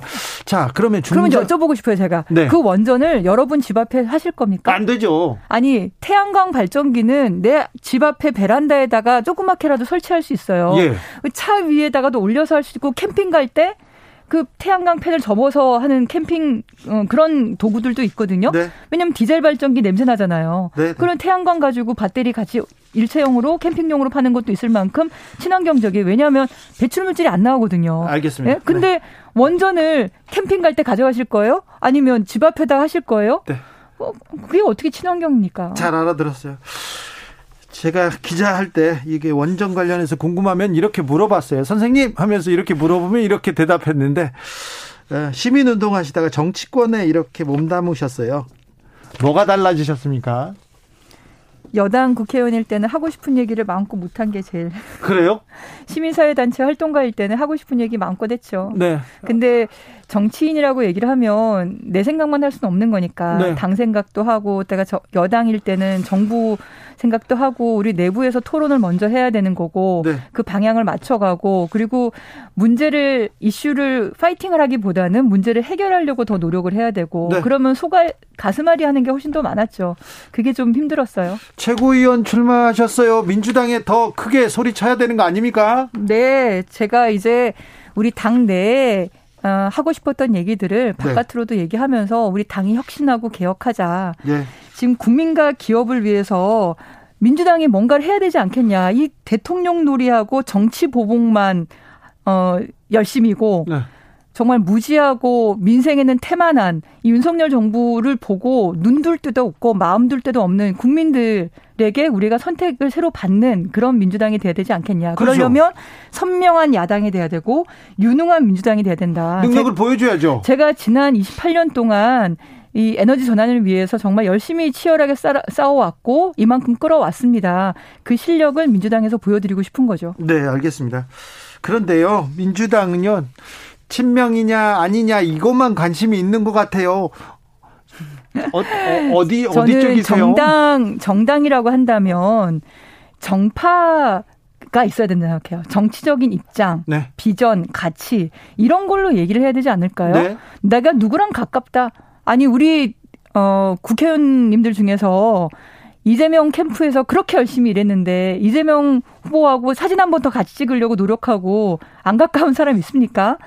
우리나라에서 우리 민주당에서 이렇게 일대일로 싸워가지고 이렇게 많은 득표를 한 사람이 있습니까? 우리 자산이에요. 우리 민, 김대중, 노무현, 그리고 문재인, 이렇게 이어져 왔던 그 민주주의의 역사, 정치 참여의 역사가 있지 않습니까? 그거를 계승을 해서 민주당이 한 단계 더 업그레이드 할 수 있도록 우리가 어떤 내용을 가지고 민주당을 개혁할 것인가, 어떻게 해서 우리가 좀 더 유능한 민주당이 될 것인가를 가지고 싸워야지 내가 누구랑 더 가깝니 개판이 이렇게 구분하는 것 자체가 저는 맞지 않다고 생각하고 저는 이재명 의원님도 얼른 나오셔가지고 이 경연의 장에서 자신의 비전을 적극적으로 보여주시는 게 맞다라고 생각합니다. 네, 곧 나오시겠죠. 나오셔야죠. 역할을 하셔야지. 근데 저는 이재명 의원님을 보면 뵈면 사실은 안 나오는 게 당신한테 더 좋아요. 왜냐면 이 리스크가 크거든요. 이 당을 개혁한다는 게 쉽지 않은 일이지 않습니까? 네. 그리고 지금 검찰이 국정원 터는 거 보세요. 오늘 네. 압수수색 들어갔더만요. 네. 그런 걸 보면 정말 서슬퍼른 칼들인데 그거에 맞서서 민주당을 새롭게 바꾸고 맞서 싸워야 되고 그냥 하이리스크한 일이거든요. 네. 그럼에도 불구하고 민주당을 살리겠다고 하고 그리고 민주당을 지지하는 그 많은 사람들의 기대에 부응하시려면 나와서 역할을 하셔야 된다를 생각합니다. 네. 이재명만 보여요. 그리고 양이원영보다 박지원만 보여요. 이런 얘기 하는데요. 제가 더 열심히 하겠습니다. 네. 저는 그래서 이런 제안을 좀 해보려고요. 지금 이번에 어, 예비 경선에 나오는 최고위원 후보자가 아마 15명까지 될 거라고 얘기를 하시더라고요. 네. 그럼 2대1의 경, 음, 경쟁이거든요. 네. 예전에는 누구는 나오고 그러면 누구는 다음에 하자 이렇게 약간 예. 나눠 먹기 식이었던 것 그랬죠. 같은데 지금은 누구나 다 나와서 이 민주주의의 대잔치를 만드는 경연회장이 되고 되어 가는 것 같아요. 네. 그래서 예비 경선 전에도 좀 활발하게 토론할 수 있는 장들이 좀 만들어졌으면 좋겠어요. 그렇죠. 뭐 비전 비전을 토론하는 그런 장이 돼야 되는데 축제가 돼야 되는데 국민들이 관심이 별로 없다는 거 민주당에 대해서도 싸늘하다는 거 좀 알아주십시오. 네 죄송합니다. 네. 자 지금 경제가 금리가 뭐 주가가 환율이 어 보면 뭐 엄청납니다. 그래서 사람들은 서민들은 어내 이자가 얼마 오른다는 거야. 다 거기에 관심이 가 있는데요. 탈북어민 북송 문제가 지금 대통령실과 어, 국민의힘에서 가장 큰 문제고 낱낱이 규명해야 된다 이렇게 얘기합니다. 어떻게 보십니까? 그러니까 제가 아까 말씀드렸던 윤석열 정부는 윤, 윤석열 대통령 부, 부부의 대통령 놀이와 정치보복 수사를 위한 거의 사냥 같은 털기 여기에만 관심 있으신 것 같아요. 민생에 너무 태만하십니다. 지금 당장 이자 내기 어려워서 집값도 지금 떨어지고 있는 그런 상황이잖아요. 이런 상황을 어떻게 극복을 하실 거예요? 아니, 그, 그, 그 당시에 16명을 살해한 엽기 행각을 벌이는 살인자잖아요. 그분이 기순을 할 의사를 밝히지 않았어요. 오히려 우리가 생포를 한 거거든요. 계속 그 위로 도망가려고 한 분, 한 사람이었는데, 우리 군이 생포한 거기 때문에 범죄인을 인도한 겁니다. 그쪽에, 어, 북한 사람이었기 때문에. 근데 이 건을 어떻게 밝혀, 어, 그, 정치 이슈, 이슈화를 했냐면, 그 국정원의 기획조정실장을 지금 검찰 측근 인사를 앉혔잖아요. 네. 그러고 나서 그 감 찰부장이 현재 있어요. 네. 내부를 감찰하는 네. 외부 변호사 출신의 네. 이 사람을 제끼고 감찰 심의관이라는 제도를 신설을 해가지고 최역 검사. 네, 특수통 대구 서부 지청 지청 부부장 이 사람을 파견을 보내가지고 내부를 다 털었다는 거잖아요. 그리고 일급들 다 뭐 사표 받는 작업부터 시작해서 서훈 전 국정원장, 박지원 전 국정원장 비리를 털겠다. 도대체 이렇게 국제 정세가 어려운 가운데 미중 싸움, 그러면 신냉전 시대, 그리고 일본 아베 사망 사건 이런 것들 속에서 오늘은 어떤 얘기까지 나왔냐면 중국하고 대만이 싸우면 한국도 역할을 해야 된다. 이런 식의 얘기까지 나오는 상황에서 국정원의 역할이 얼마나 중요합니까? 네. 일을 해야 될 사람들을 자신의 정치 보복 수사에 총동원령을 내려가지고 네. 이렇게 하는 게 맞습니까? 알겠습니다. 여기까지 듣겠습니다. 양의원영 더불어민주당 의원이었습니다. 감사합니다. 감사합니다. 정치 피로, 사건 사고로 인한 피로, 고달픈 일상에서 오는 피로. 오늘 시사하셨습니까? 경험해 보세요. 들은 날과 안 들은 날의 차이. 여러분의 피로를 날려줄 저녁 한 끼 시사. 추진우 라이브.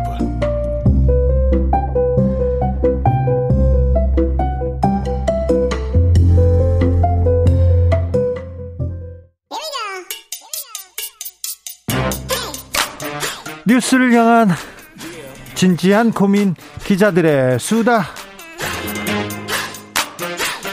라이브 기자실을 찾은 오늘의 기자는 KBS 김수현 기자입니다. 어서 오세요. 안녕하세요. 네, 재난 속보 먼저 알려드리겠습니다. 7월 13일 18시 10분 현재 화성시, 안성시, 이천시, 용인시, 의왕시, 경기도입니다. 평택시, 오산시, 안양시, 성남시, 수원시, 여주시 지역에 호우경보 발효되어 있습니다. 침수 지역이나 산간 계곡 위험 지역에 있거나 대피 권고 받았을 경우 주변에 있는 사람과 함께 즉시 안전한 곳으로 대피해야 됩니다. 오늘은 캠핑 가면 안 됩니다. 오늘 낭만 없습니다. 비만 있습니다. 김수영 기자, 네. 걱정이 많아요. 지금 네. 또 얼마나 또 이자가 오르는 겁니까? 네, 오늘 기준금리가 0.5%포인트나 올랐습니다. 그래서 네. 기준금리가 이제 2.25%죠.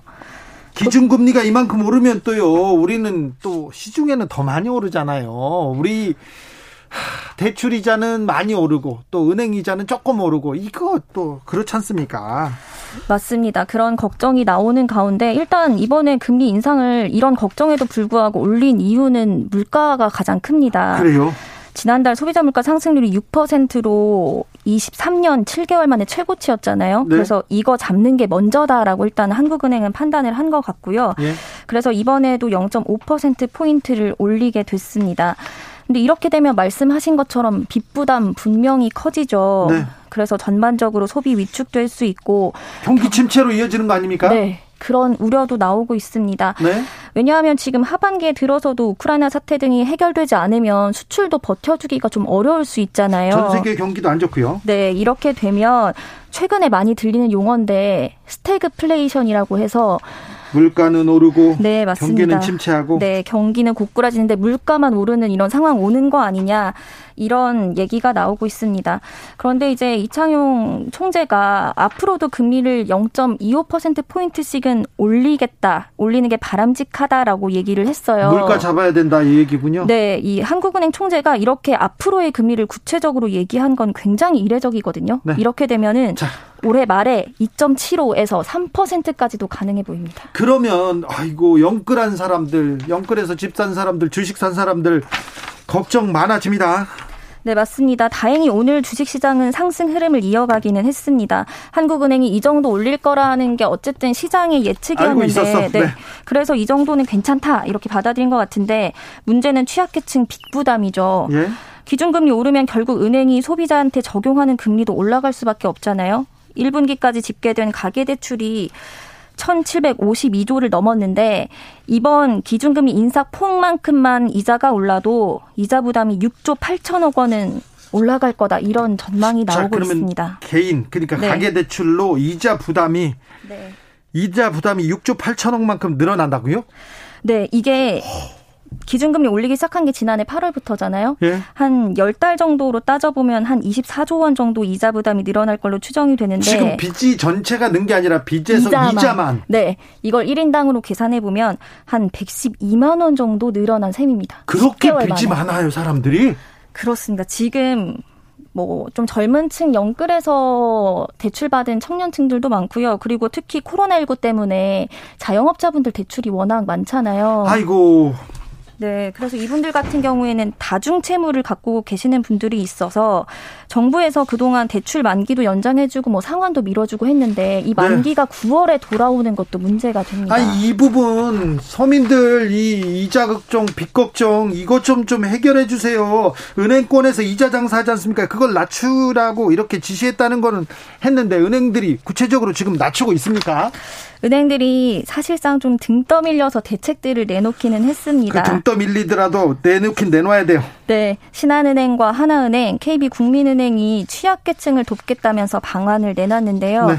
좀 필요하신 분들 위해서 구체적으로 말씀을 드리면 신한은행 같은 경우에는 이 이자 5% 넘는 주택담보대출 가진 분들에 한해서 5% 초과분의 이자 1년치를 지원해 주겠다 이렇게 밝혔고요. 예. 하나은행은 사업자 대출을 받은 소상공인과 자영업자분들이 만기 연장할 때 만약에 금리가 7%를 넘어가게 되면 이 7% 초과분 이자를 최대 1% 포인트 깎아주겠다고 발표를 했습니다. KB 국민은행 같은 경우에는 서민 금융지원 대출 상품의 신규 대출 금리의 경우 1%포인트 깎아주고요. 만약에 서울을 기준으로 3억 원 이하의 전세자금 대출을 받는 고객에 한해서 이 전세보증금 떼이는 거 대비하기 위해서 반환보증 가입을 하잖아요. 네. 이 보증료 지원해 주겠다 이렇게 밝혔습니다. 보증료요? 네. 돈 그렇게 많이 버는 버는 은행들 좀 거의 좀 생색내기 하는 거 아닙니까? 네, 이게 생색내기란 비판이 실제로 나오고 있어요. 왜냐하면 이 혜택을 얼마나 많은 사람이 받을 수 있느냐를 따져봐야 되는데 신한은행 같은 경우에는 수를 헤아려 보니까 3천 명 조금 넘는 것으로 나타났습니다. 이거 장난치는 겁니까? 그러니까 이게 전체 주담대 고객의 한 1% 정도 되는 건데 그 이유를 보면 요즘 금리가 아무리 많이 올랐어도 이 혜택을 받을 수 있는 대출자는 6월 말 시점 기준으로 5% 넘는 이자 내고 있는 대출자가 대상이거든요. 네. 근데 이 주택담보대출은 담보가 있다 보니까 애초에 5% 넘는 금리 부담하는 사람이 많지가 않았던 겁니다. 참 이런 걸 보고 눈 가리고 아웅 한다고 하는데 네. 좀 얄밉네요, 얄미워. 자, 네. 에, 서민들을 위해서 국민들을 위해서 이럴 때 조금 같이 부담해주면 그 은행 신뢰도 올라가고요. 좀 호감도도 더 올라가는데 그런 것도 좀 신경 써주세요. 광고만 그렇게 많이 그냥 찍지 말고 내보내지 말고 무슨 그리고 인사 채용 비리 이런 거 안 하면 됩니다. 자, 자 다음 뉴스로 가보겠습니다.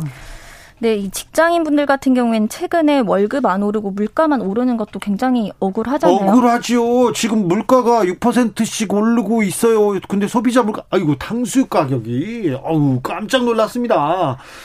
짜장면 가격도 엄청 올랐던데, 근데, 아니, 같은 네. 월급 받고, 물가는 오르고, 그러면 사실상 깎이는 거 아닙니까? 사실상 깎이는 상황인데, 네. 여기서 또 문제가 있습니다. 예? 이 소득세를 직장인들은 내잖아요. 네. 근데 이 소득세에는 이 물가 상승률이 반응이 반영이 안 돼서 사실상 그동안 증세였다는 지적이 나오고 있습니다. 아이고 그래요? 네. 이게 왜 그러냐면 현재는 이제 8단계로 구간을 두고 6%에서 최고 45%로 이제 세금을 떼거든요. 예? 그런데 이 과, 이 소득세 과표 구간이 벌써 10년 넘게 그대로 유지되고 있습니다. 예? 말씀하신 것처럼 소득이 올랐다고 해도 물가가 같이 오르면 사실상 실질적으로 받는 돈은 늘어나지가 않잖아요. 그래요. 근데 어쨌든 소득은 올랐으니까 더 많은 세금을 내는 과표 구간으로 올라가게 되고 네. 결국 높은 세율을 적용받게 되는 거죠. 그렇죠. 그런데 정부가 좀 부자 재벌을 위해서 감세만 생각하지 말고 유리지갑 그 성실하게 지금 월급 받고 세금 꼬박꼬박 내는 사람들 이 사람들을 위해서 좀 대책을 내놔야 될 거 아닙니까? 그래서 다음 주에 이제 기획재정부가 1년에 한 번씩 하는 세법 개정안이 발표가 됐는데 여기서 이런 문제 해결하는 내용도 포함되지 않을까 하는 예측이 나오고는 있습니다. 그런데 아직까지 정부는 이 전반적인 개편은 검토하고 있지 않다라고 얘기를 하거든요. 왜냐하면 이 국세 수입에 가장 큰 비중을 자, 차지하는 게 소득세니까 좀 세수 감소 우려가 있을 수 있잖아요. 네. 이 그럼 대신 정부는 앞으로 여러 절차가 남아 있다면서 여지는 남겨둔 상황입니다. 기획재정부 업무보고에서 윤석열 대통령이 중산층 세부담 줄이는 방안 마련하라고 지시한 적이 있어서 이 소득세 전면적인 개편까지는 아니더라도 뭐 일부 서민이나 중산층 소득세를 줄이는 방안은 담길 수도 있어요. 그래서 직장인분들 다음 주에 이 세법 개정안 발표 내용 지켜보시면 좋을 것 같습니다. 알겠습니다. 지켜보겠습니다. 국민만 보고 가겠다면서요. 이런 걸 해결해 주려고 노력이라도 해야 됩니다. 노력하는 모습이라도 좀 보여야 되는데 지켜보겠습니다. 기자들의 수다 KBS 김수현 기자 함께했습니다. 감사합니다. 감사합니다. 교통정보센터 다녀오겠습니다. 이현 씨.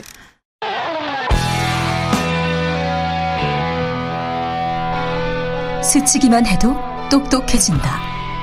드라이브 스루 시사 주진우 라이브.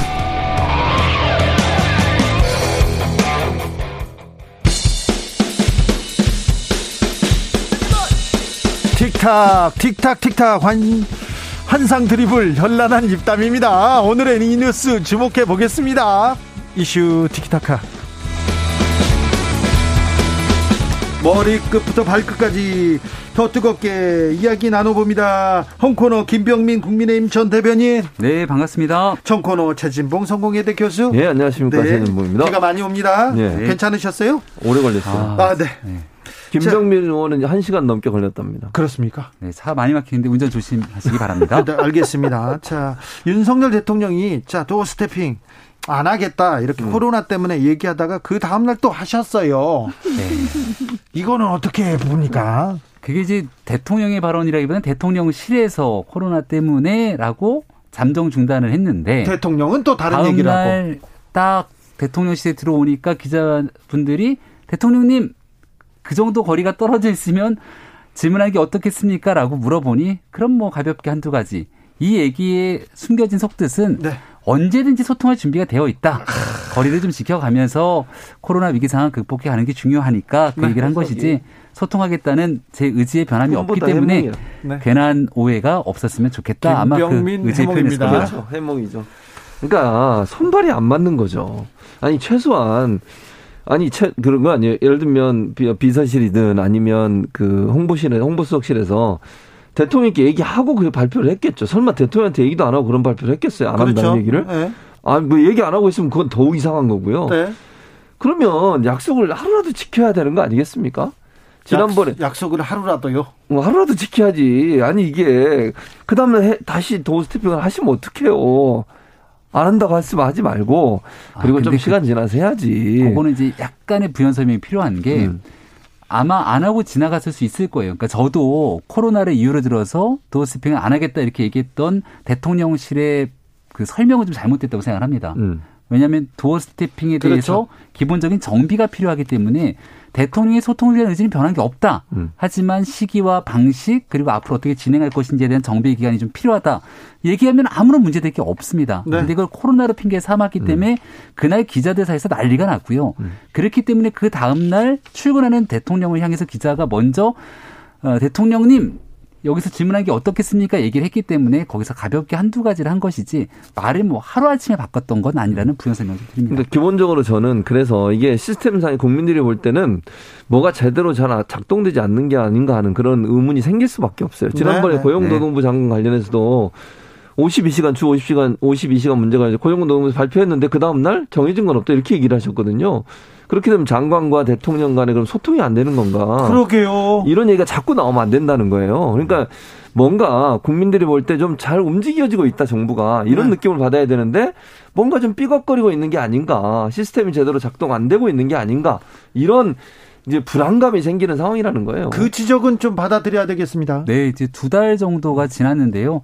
어, 이제 초기이기 때문에 구성 과정에서 혼란이 있었다 이런 얘기 하기에도 이제 시간이 어느 정도 흘렀습니다. 네. 내가 구성 빨리 조속히 다 마무리 짓고 네. 용산으로 넘겨져 왔, 그러니까 이제 이사를 왔기 때문에 한 번도 해보지 않았던 용산 시대를 열기 위한 시행착오들도 네, 있었겠습니다만은 이제 이런 핑계들이 더 이상 국민들께 적용되지 않기 음. 때문에 하루빨리 전열 재정비가 필요합니다. 네네. 도어 스태핑 얘기는 여기까지 하겠습니다. 도어 스태핑은 우리 저 KBS 라디오 주진우 라이브에선 출근길 약식 회견으로 하겠습니다. 네. 앞으로. 네. 자, 말 쓰시죠. 문재인 전 대통령의 양산 사주 앞에서 누군가가 시위를 하고 있죠. 욕설을 담은 그런 유튜버의 시위였습니다. 그런데 친누나가 대통령실에 근무하는 것으로 큰 논란이 이어졌습니다. 이 논란 어떻게 보셨습니까, 교수님? 아, 문제가 많죠. 이분이 또 그전에 대선 과정에서도 캠프에서도 일을 했다고 그래요. 예? 김병민 대변인 만나봤는지 모르겠지만. 근데 이런, 예를 들어서 이런 거잖아요. 이게 그 우연의 일치일 수도 있지만 국민들이 볼 때는 이그 어, 지금 문재인 전 대통령 집 앞에서 욕설 섞인 말도 안 되는 주장을 하면서 고성을 하고 하는 분 이분이 예전에 광화문에서도 이런 집회를 하고 여러 군데 집회를 했었어요. 네. 그 연장선상에 있는 게 아닌가 하는 의혹이 들 수밖에 없어요, 그러면. 그것 때문에 그러면 대통령실에서 이 사람을 캠프에서 같이 쓰고 또 나중에 들어와서 대통령실에서 근무할 수 있도록 편의를 봐준 게 아닌가 이런 의혹이 생길 수밖에 없는 거잖아요. 네. 그러면 이런 논란이 되는 사람의 가족을 왜 대통령실에서 그걸 채용을 하는지 모르겠어요. 이분이 갖고 있는 능력, 능력과 비슷한 능력을 갖고 있는 사람이 이분 말고는 없겠습니까?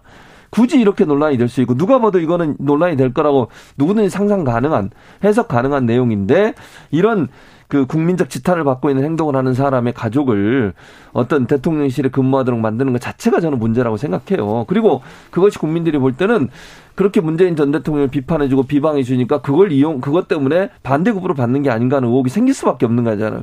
그게 사실이나 아닌가는 중요한 문제가 아니에요. 네. 그런 의혹이 생길 수 있는 요소를 만드는 것 자체가 문제라는 거예요. 문제가 생기면 깔끔하게 해명하고 국민에게 네. 잘못된 게 있으면 뭐가 잘못된지 말씀드리기 중요하다고 생각합니다. 네. 어제 그 연자제 발언이 나왔던 거는 저는 개인적으로 잘못된 발언이라고 생각합니다. 네. 왜냐하면 연자제 발언이 나오고 수습이 잘 안 되니까 이제 다음 날 아, 인사 문제에 대해서 정리라는 수순으로 가게 됐는데요. 어, 뭐, 이제 누나에 대한 문제와 동생에 관해서 얼마나 얽혀져 있는지는 잘 모르겠습니다만은 일단 문재인 대통령 사저 앞 시위 등을 둘러싸고 있어서 굉장히 논란이 되고 있는 논쟁적 인물이고 또 이 누나도 결과적으로 같은 활동에 불이 있었다는 네, 얘기들이 계속 있었습니다. 어, 흘러나오고 있기 때문에 이제 이게 어떤 방식으로 채용이 됐고 무슨 활동을 했는지 등으로 비화되기 시작하는 순간 걷잡을 수 없이 대통령에게 부담이 될 수밖에 없을 겁니다. 근데 제가 이렇게 보기에는 윤석열 대통령이 그 선거 캠프 있었다는 거잖아요. 11월 달부터 네. 왔다고 하는데 보셨어요 혹시? 제가 윤석열 대통령이랑 일거수일투족을 거의 같이 했기 때문에 제가 모르는 대통령이 알, 알 가능성 거의 없다고 네, 생각합니다. 네. 11월이면 본선에 확정되고 난 다음 들어왔다는 얘기고 기사를 보니까 사진을 찍고 영상을 찍는 사람 뒤에서 뭐 편집을 도와줬다고 하는데 제가 사진 검색해보면 잘 안 나오지만 이름을 봤을 땐 모르는 사람이고 음. 사진 모자이크 처리된 걸 얼핏 보니까 전혀 본 적이 없었습니다. 예. 그러니까 어딘가에서 선거 때 굉장히 도와주는 사람들이 많았겠죠. 네. 그 많았던 사람들이 또 청와대 대통령실에 들어가는 과정 속에서 여기저기 역할했던 사람들이 또 일부 들어왔을 겁니다. 네. 어, 행정관이나 비서관급이 아닌 행정요원에 있기 때문에 거기에 들어왔던 인물들에 대해서 누가 어떤 경로로 들어왔는지를 대통령이 다 알지는 모르겠습니다만 네. 국민 정서에 상당히 부합하지 않을 수 있는 또 야권으로부터 상당한 정치 공세의 포인트가 될 수 있는 지점이라면 빠르게 누가 왜 어떻게 이런 문제가 있는지를 정리하고 넘어가는 게 중요하다고 봅니다. 그런데 음. 계속해서 인사 문제 음. 계속해서 대통령의 발목을 잡고 있습니다. 그렇죠. 그러니까 저는 이 문제를 시스템으로 정부 정비하지 않으면 앞으로도 문제가 될 거라고 생각해요. 비선 문제 계속 나오고 있잖아요. 예. 그다음에 본인과 친한 사람 문제가 나오고 있죠. 특히 김건희 여사 관련해서는 주변에 있는 사람들이 지난번에 봉화마을 갈, 봉화마을 갈 때도 그랬죠. 나토 정상회담 갈 때도 그랬죠. 그리고 친인척 고용한 문제도 문제가 됐죠. 이런 문제들은 충분히 걸러낼 수 있는 영역이에요. 그러니까 이런 논란이 생길 거를 누구나 예측 가능하다는 거죠. 그렇죠. 기본적으로 국민의 상식으로 네. 보면 이거 문제다 이렇게 그렇죠. 생각할 그렇게 볼 수밖에 없는 내용이 이루어지고 있는 게 문제라는 거. 그 문제는 뭐냐면 그게 문제라고 인식을 안 하는 거예요. 그러니까 그런 행동을 한다고 저는 보거든요. 네. 그러니까 김병민 의원처럼 아 이렇게 하면 안 됩니다라는 판단이 서야 되는데 그 판단이 안 선 상태에서는 그냥 뭐 이 정도 어때? 뭐 괜찮지? 6천? 뭐 어때? 처가 6천인데 이런 이, 생각을 갖는 순간 그냥 이런 문제는 거죠. 김병빈도 대변을 못 해요. 어, 오늘 아침 한 언론사 칼럼을 음, 보니까 대변하려고 그래. 아이 대통령 비서실장을 향해서 직업 못할 건 관둬라. 네. 이렇게 그냥 세게 칼럼을 썼더라고요. 동아일보 칼럼이 있어요. 네. 그 지금 현재 상황에서 누구 한 사람의 문제를 탓하기보다는 이 정도까지 지지율이 하락한 국면이 왔으면 네. 어, 전체적으로 그 안에서 제대로 된 목소리 내지 못한 모두의 책임이 있다 이렇게 어, 얘기를 해도 과언이 아닐 겁니다. 네. 어, 분명하게 좀 짚고 넘어가야 되는데 하임리의 법칙이라고 혹시 들어보셨나요? 네. 뭔가 커다란 대형 사고가 나기 전까지는 그 앞서 이뤄지게 되는 작은 전조 음. 현상들이 무수히 많이 나타난다는 건데 지금 나타나고 있는 신호들이 좋지가 않습니다. 그래서 이 문제 빠르게 좀 어디서 문제인지 다 알 거니까 네. 좀 정리를 하는 시간을 가져야 될 것 같습니다. 교수님 인사, 네. 사정, 공직기강 이런 대통령실의 라인은 음. 전혀 역할을 못 하고 있는 것 같습니다. 특별히 검사 음. 출신 그 능력 있다는 검사 출신 비서관들 음. 전혀 지금 능력을 실력을 보여주지 못하고 있습니다. 그러니까 수사는 잘할지 모르지만 또 검사 검사 조직이 갖고 있는 맹점 중에 하나 뭔지 아세요? 명령 체계예요. 상명하복. 그게 겸, 검찰에서는 좋게 보일지 모르지만 이게 만약에 이렇게 생각합시다. 대통령이 어떤 의지를 가지고 누구누구를 고용해야 되겠다.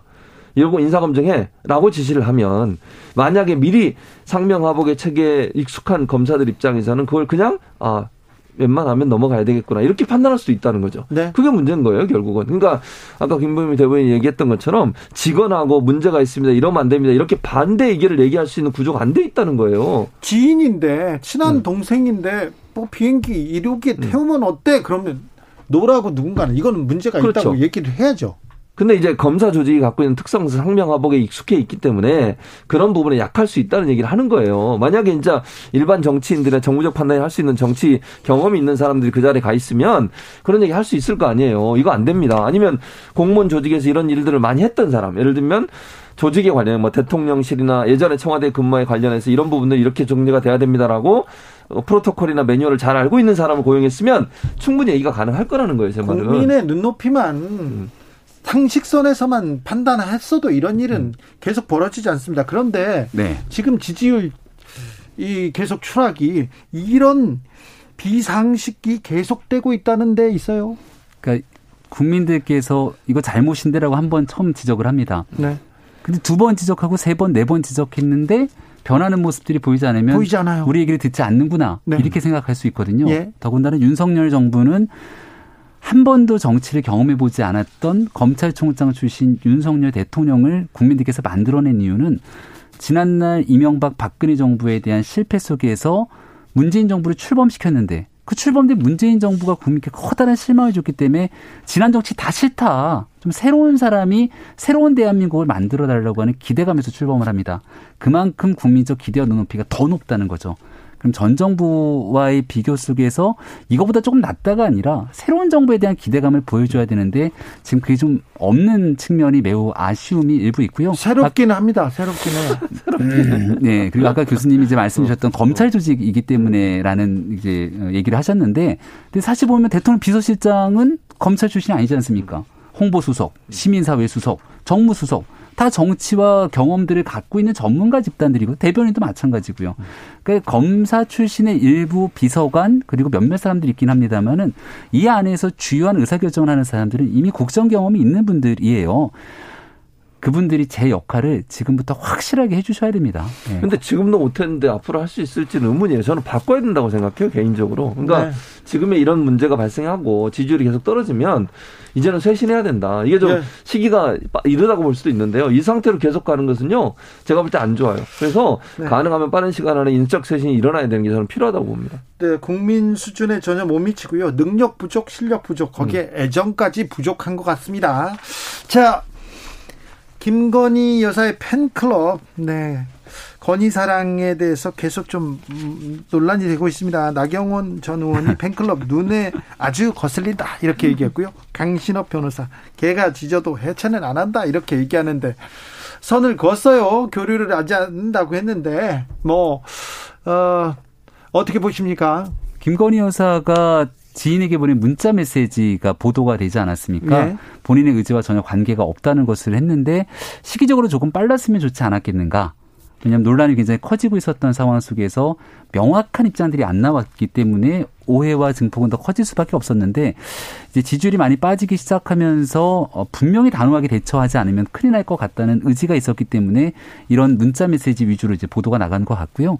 다만 이제 나머지 정치인들이 이 내용에 대해서 이제 말을 얹기 시작하면 또 강신업 변호사랑 설전이 벌어지지 않습니까? 예. 근데 그렇게 설전이 벌어지는 것 자체가 또 논란의 한가운데 뛰어들면서 지지율 하락의 원인이 될 수 있거든요. 일단 더 이상 이제 말을 좀 특히 국민의힘이나 보수진에서 아꼈으면 좋겠고 네. 김건희 여사가 분명하게 본인 입장에 피력했기 때문에 더 이상 팬클럽 활동 등에 대해서도 본인들의 활동이 김건희 여사와 관계가 없다는 것들이 어, 명확해진 만큼 좀 말을 서로가 아껴야 된다 이렇게 봅니다. 나경원 전 의원을 모셔가지고 얘기를 좀 들어보려고 하는데 아끼라고 하시네. 자. 저는 이렇게 생각해요. 그러지 마셔요. 뭐 물론 김건희 여사가 이번 이, 이, 이 시점에라도 나하고 관계 없다 이렇게 설을 긋는 그건 잘한 일이라고 생각해요. 근데 그 전에 기본 기본적으로 가장 큰 문제는 뭐였냐면 예전에 개인 사진이 그것도 네. 가장 근접하게 찍힌 사진이 그 팬클럽을 통해서 공개가 됐어요. 그리고 강신업 변호사 그 전까지 소통이 됐다 그랬어요. 최근에 소통이 안 되지만 그게 문제였다는 거예요. 그러니까 처음부터 그걸 끊었어야지. 팬클럽은 팬클럽 나름대로 정말 응원하는 마음에서 본인들이 열심히 활동하는 거 놔주고 김건희 여사는 거리를 둬야 돼요. 왜냐면 김건희 여사가 어떤 형태로든 연루되어 있다고 얘기하거나 일반 예를 들면 대통령실에서 공식적으로 나온 사진이 아닌데 근접한 사진 그 사진이 그 팬클럽을 통해서 나온다고 하면 사람들은 그 팬클럽의 파워가 엄청나게 크구나 그 팬클럽에서 하는 얘기가 김건희 여사의 생각이구나 실세구나. 이렇게 생각할 수 있다는 거죠. 그런데 네. 이 메시지도 지인의 문자를 보내는 걸 떠나서 대통령실에서 어떻게 좀 그 그 어떤 그 지침이 나와야 되는 거 아닙니까? 근데 저는 약간 걱정되는 지점 중에 말을 좀 아꼈으면 좋겠다 생각하는 게 저도 강실업 변호사 좀 개인적으로 알고 있습니다만 네. 방송을 많이 했던 분이라 다 아실 거예요 패널 음. 했던 분들은 음. 근데 지금 얘기를 던지면 좀 감정적인 상태 속에서 설전이 오가게 됩니다. 근데 여기에 만약 어떤 메시지를 냈는데 그 설전이 같이 부딪혀서 파편이 튀기게 되면 좋을 일이 없는 거잖아요. 그래서 우리 강신업 변호사님도 팬클럽은 내가 좋아하는 사람을 빛나게 하기 위한 팬클럽이 존재하는 건데 지금 하고 있는 많은 활동들은 내가 좋아하는 사람을 빛나게 하는 게 아니라 굉장히 곤경에 빠뜨리는 일이 돼버렸거든요. 그래서 이제 더 이상 강신업 변호사도 좀 이렇게 물러날 수 있는 명분을 주기 위해서 제가 여러 사람들한테 특히 지금 현재 정부의 성공을 원하는 사람들이 계시다면 이 일에서 좀 말을 아끼고 일은 다 좀 내려가서 더 이상 활동이 어, 이렇게 되지 않도록 하는 것이 제일 적절한 방법이라고 저는 봅니다. 지지율이 계속 하락하고 있는데 이 하락세를 멈추게 하려면 어떻게 해야 됩니까, 교수님? 뭐 저는 아까도 얘기했잖아요. 인적세는 반드시 필요해요. 지금의 시스템을 가면 안 돼요. 왜냐하면 네. 제가 보니까 70일 정도 돼가잖아요. 60일 넘어서 70일 정도 돼가는데 변화의 모습이 전혀 안 보여요. 계속 추락만 하고 있고 문제가 발생해도 해결이 제대로 안 되는 모습으로 계속 넘어가고 있는 상황이거든요. 그러면 인적세이 필요한 상황이에요. 그러니까 시스템적으로 제대로 작동이 안 되고 있는 거니까 사람을 바꿀 필요가 있다고 개인적으로 생각합니다. 물론 뭐 대통령 입장에서는 너무 빠른 거 아니 이런 생각을 하실 수 있는데요. 제가 볼 때는 위험성이 감지되면 빨리 그걸 수용할 필요가 있어요. 그 저는 인적 쇄신이 일어나는 게 필요하다고 생각합니다. 네. 예전에 저 윤창중 대변인이었던가요? 네. 그러니까 문제가 하나 딱 불거지고 났을 때 어, 결국 정리를 하지 않습니까? 네. 또 빠르게 수습하면서 새로운 이 국민들께 보여줄 수 있는 재정비가 필요하고 대통령실 내에서는 이제 출범한 지 두 달밖에 안 됐는데 지금 와서 뭔가 정비를 하게 되거나 변화의 스텝을 밟으면 너무 빠른 것 아니냐. 그리고 지금까지 있었던 일들에 대한 인정을 하는 것 아니냐. 이렇게 인식하고 있을지도 모르겠습니다. 근데 해야 돼요. 네. 국민들께서 원하고 요구하고 국민들께서 그 내용이 맞다고 얘기하면 가야 되고요. 제가 늘 얘기하는 것 중 그리고 대통령 말씀 중에 기억나는 것 중에 하나가 나는 정치권에 진 빚이 없다. 오직 국민에게만 진 빚이 있고 그래서 국민을 위해서 일하겠다고 말씀하십니다. 여기에서 모여 있는 정치권의 무수히 많은 주변 관계자들이 얘기했겠지만 국민의 목소리를 들을 때가 됐다고 봅니다. 그렇습니다. 대통령실은 아, 어떻게든 좀 이 시스템을 재정비하는 게 맞는 것 같다 이런 얘기가 계속 됩니다. 이 얘기를 어떻게 들으실지는 잘 모르겠습니다. 이슈 티키타카 여기서 인사드립니다. 최진봉 교수님, 김병민 전 비대위원 감사합니다. 네, 고맙습니다. 인적쇄신? 네. 교수님이 가시는 거 아니죠?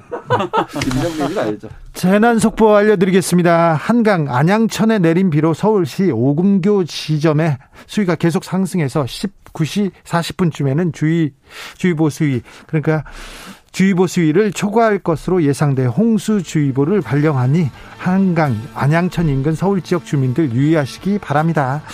주진우 라이브는 여기서 인사드리겠습니다. 돌발 퀴즈의 정답은 빅스텝이었습니다. 1303님, 주진우 라이브 주기자님, 오늘 청취율 조사 전화를 받았어요. 당연히 주진우 라이브 챙겨 듣다고 외쳤습니다. 신기했어요. 저에게도 이런 기회가 있나 해서요. 네. 잘하셨습니다. 보이스피싱 막으셨어요. 네. 저는 내일 오후 5시 5분에 돌아옵니다. 지금까지 주진우였습니다.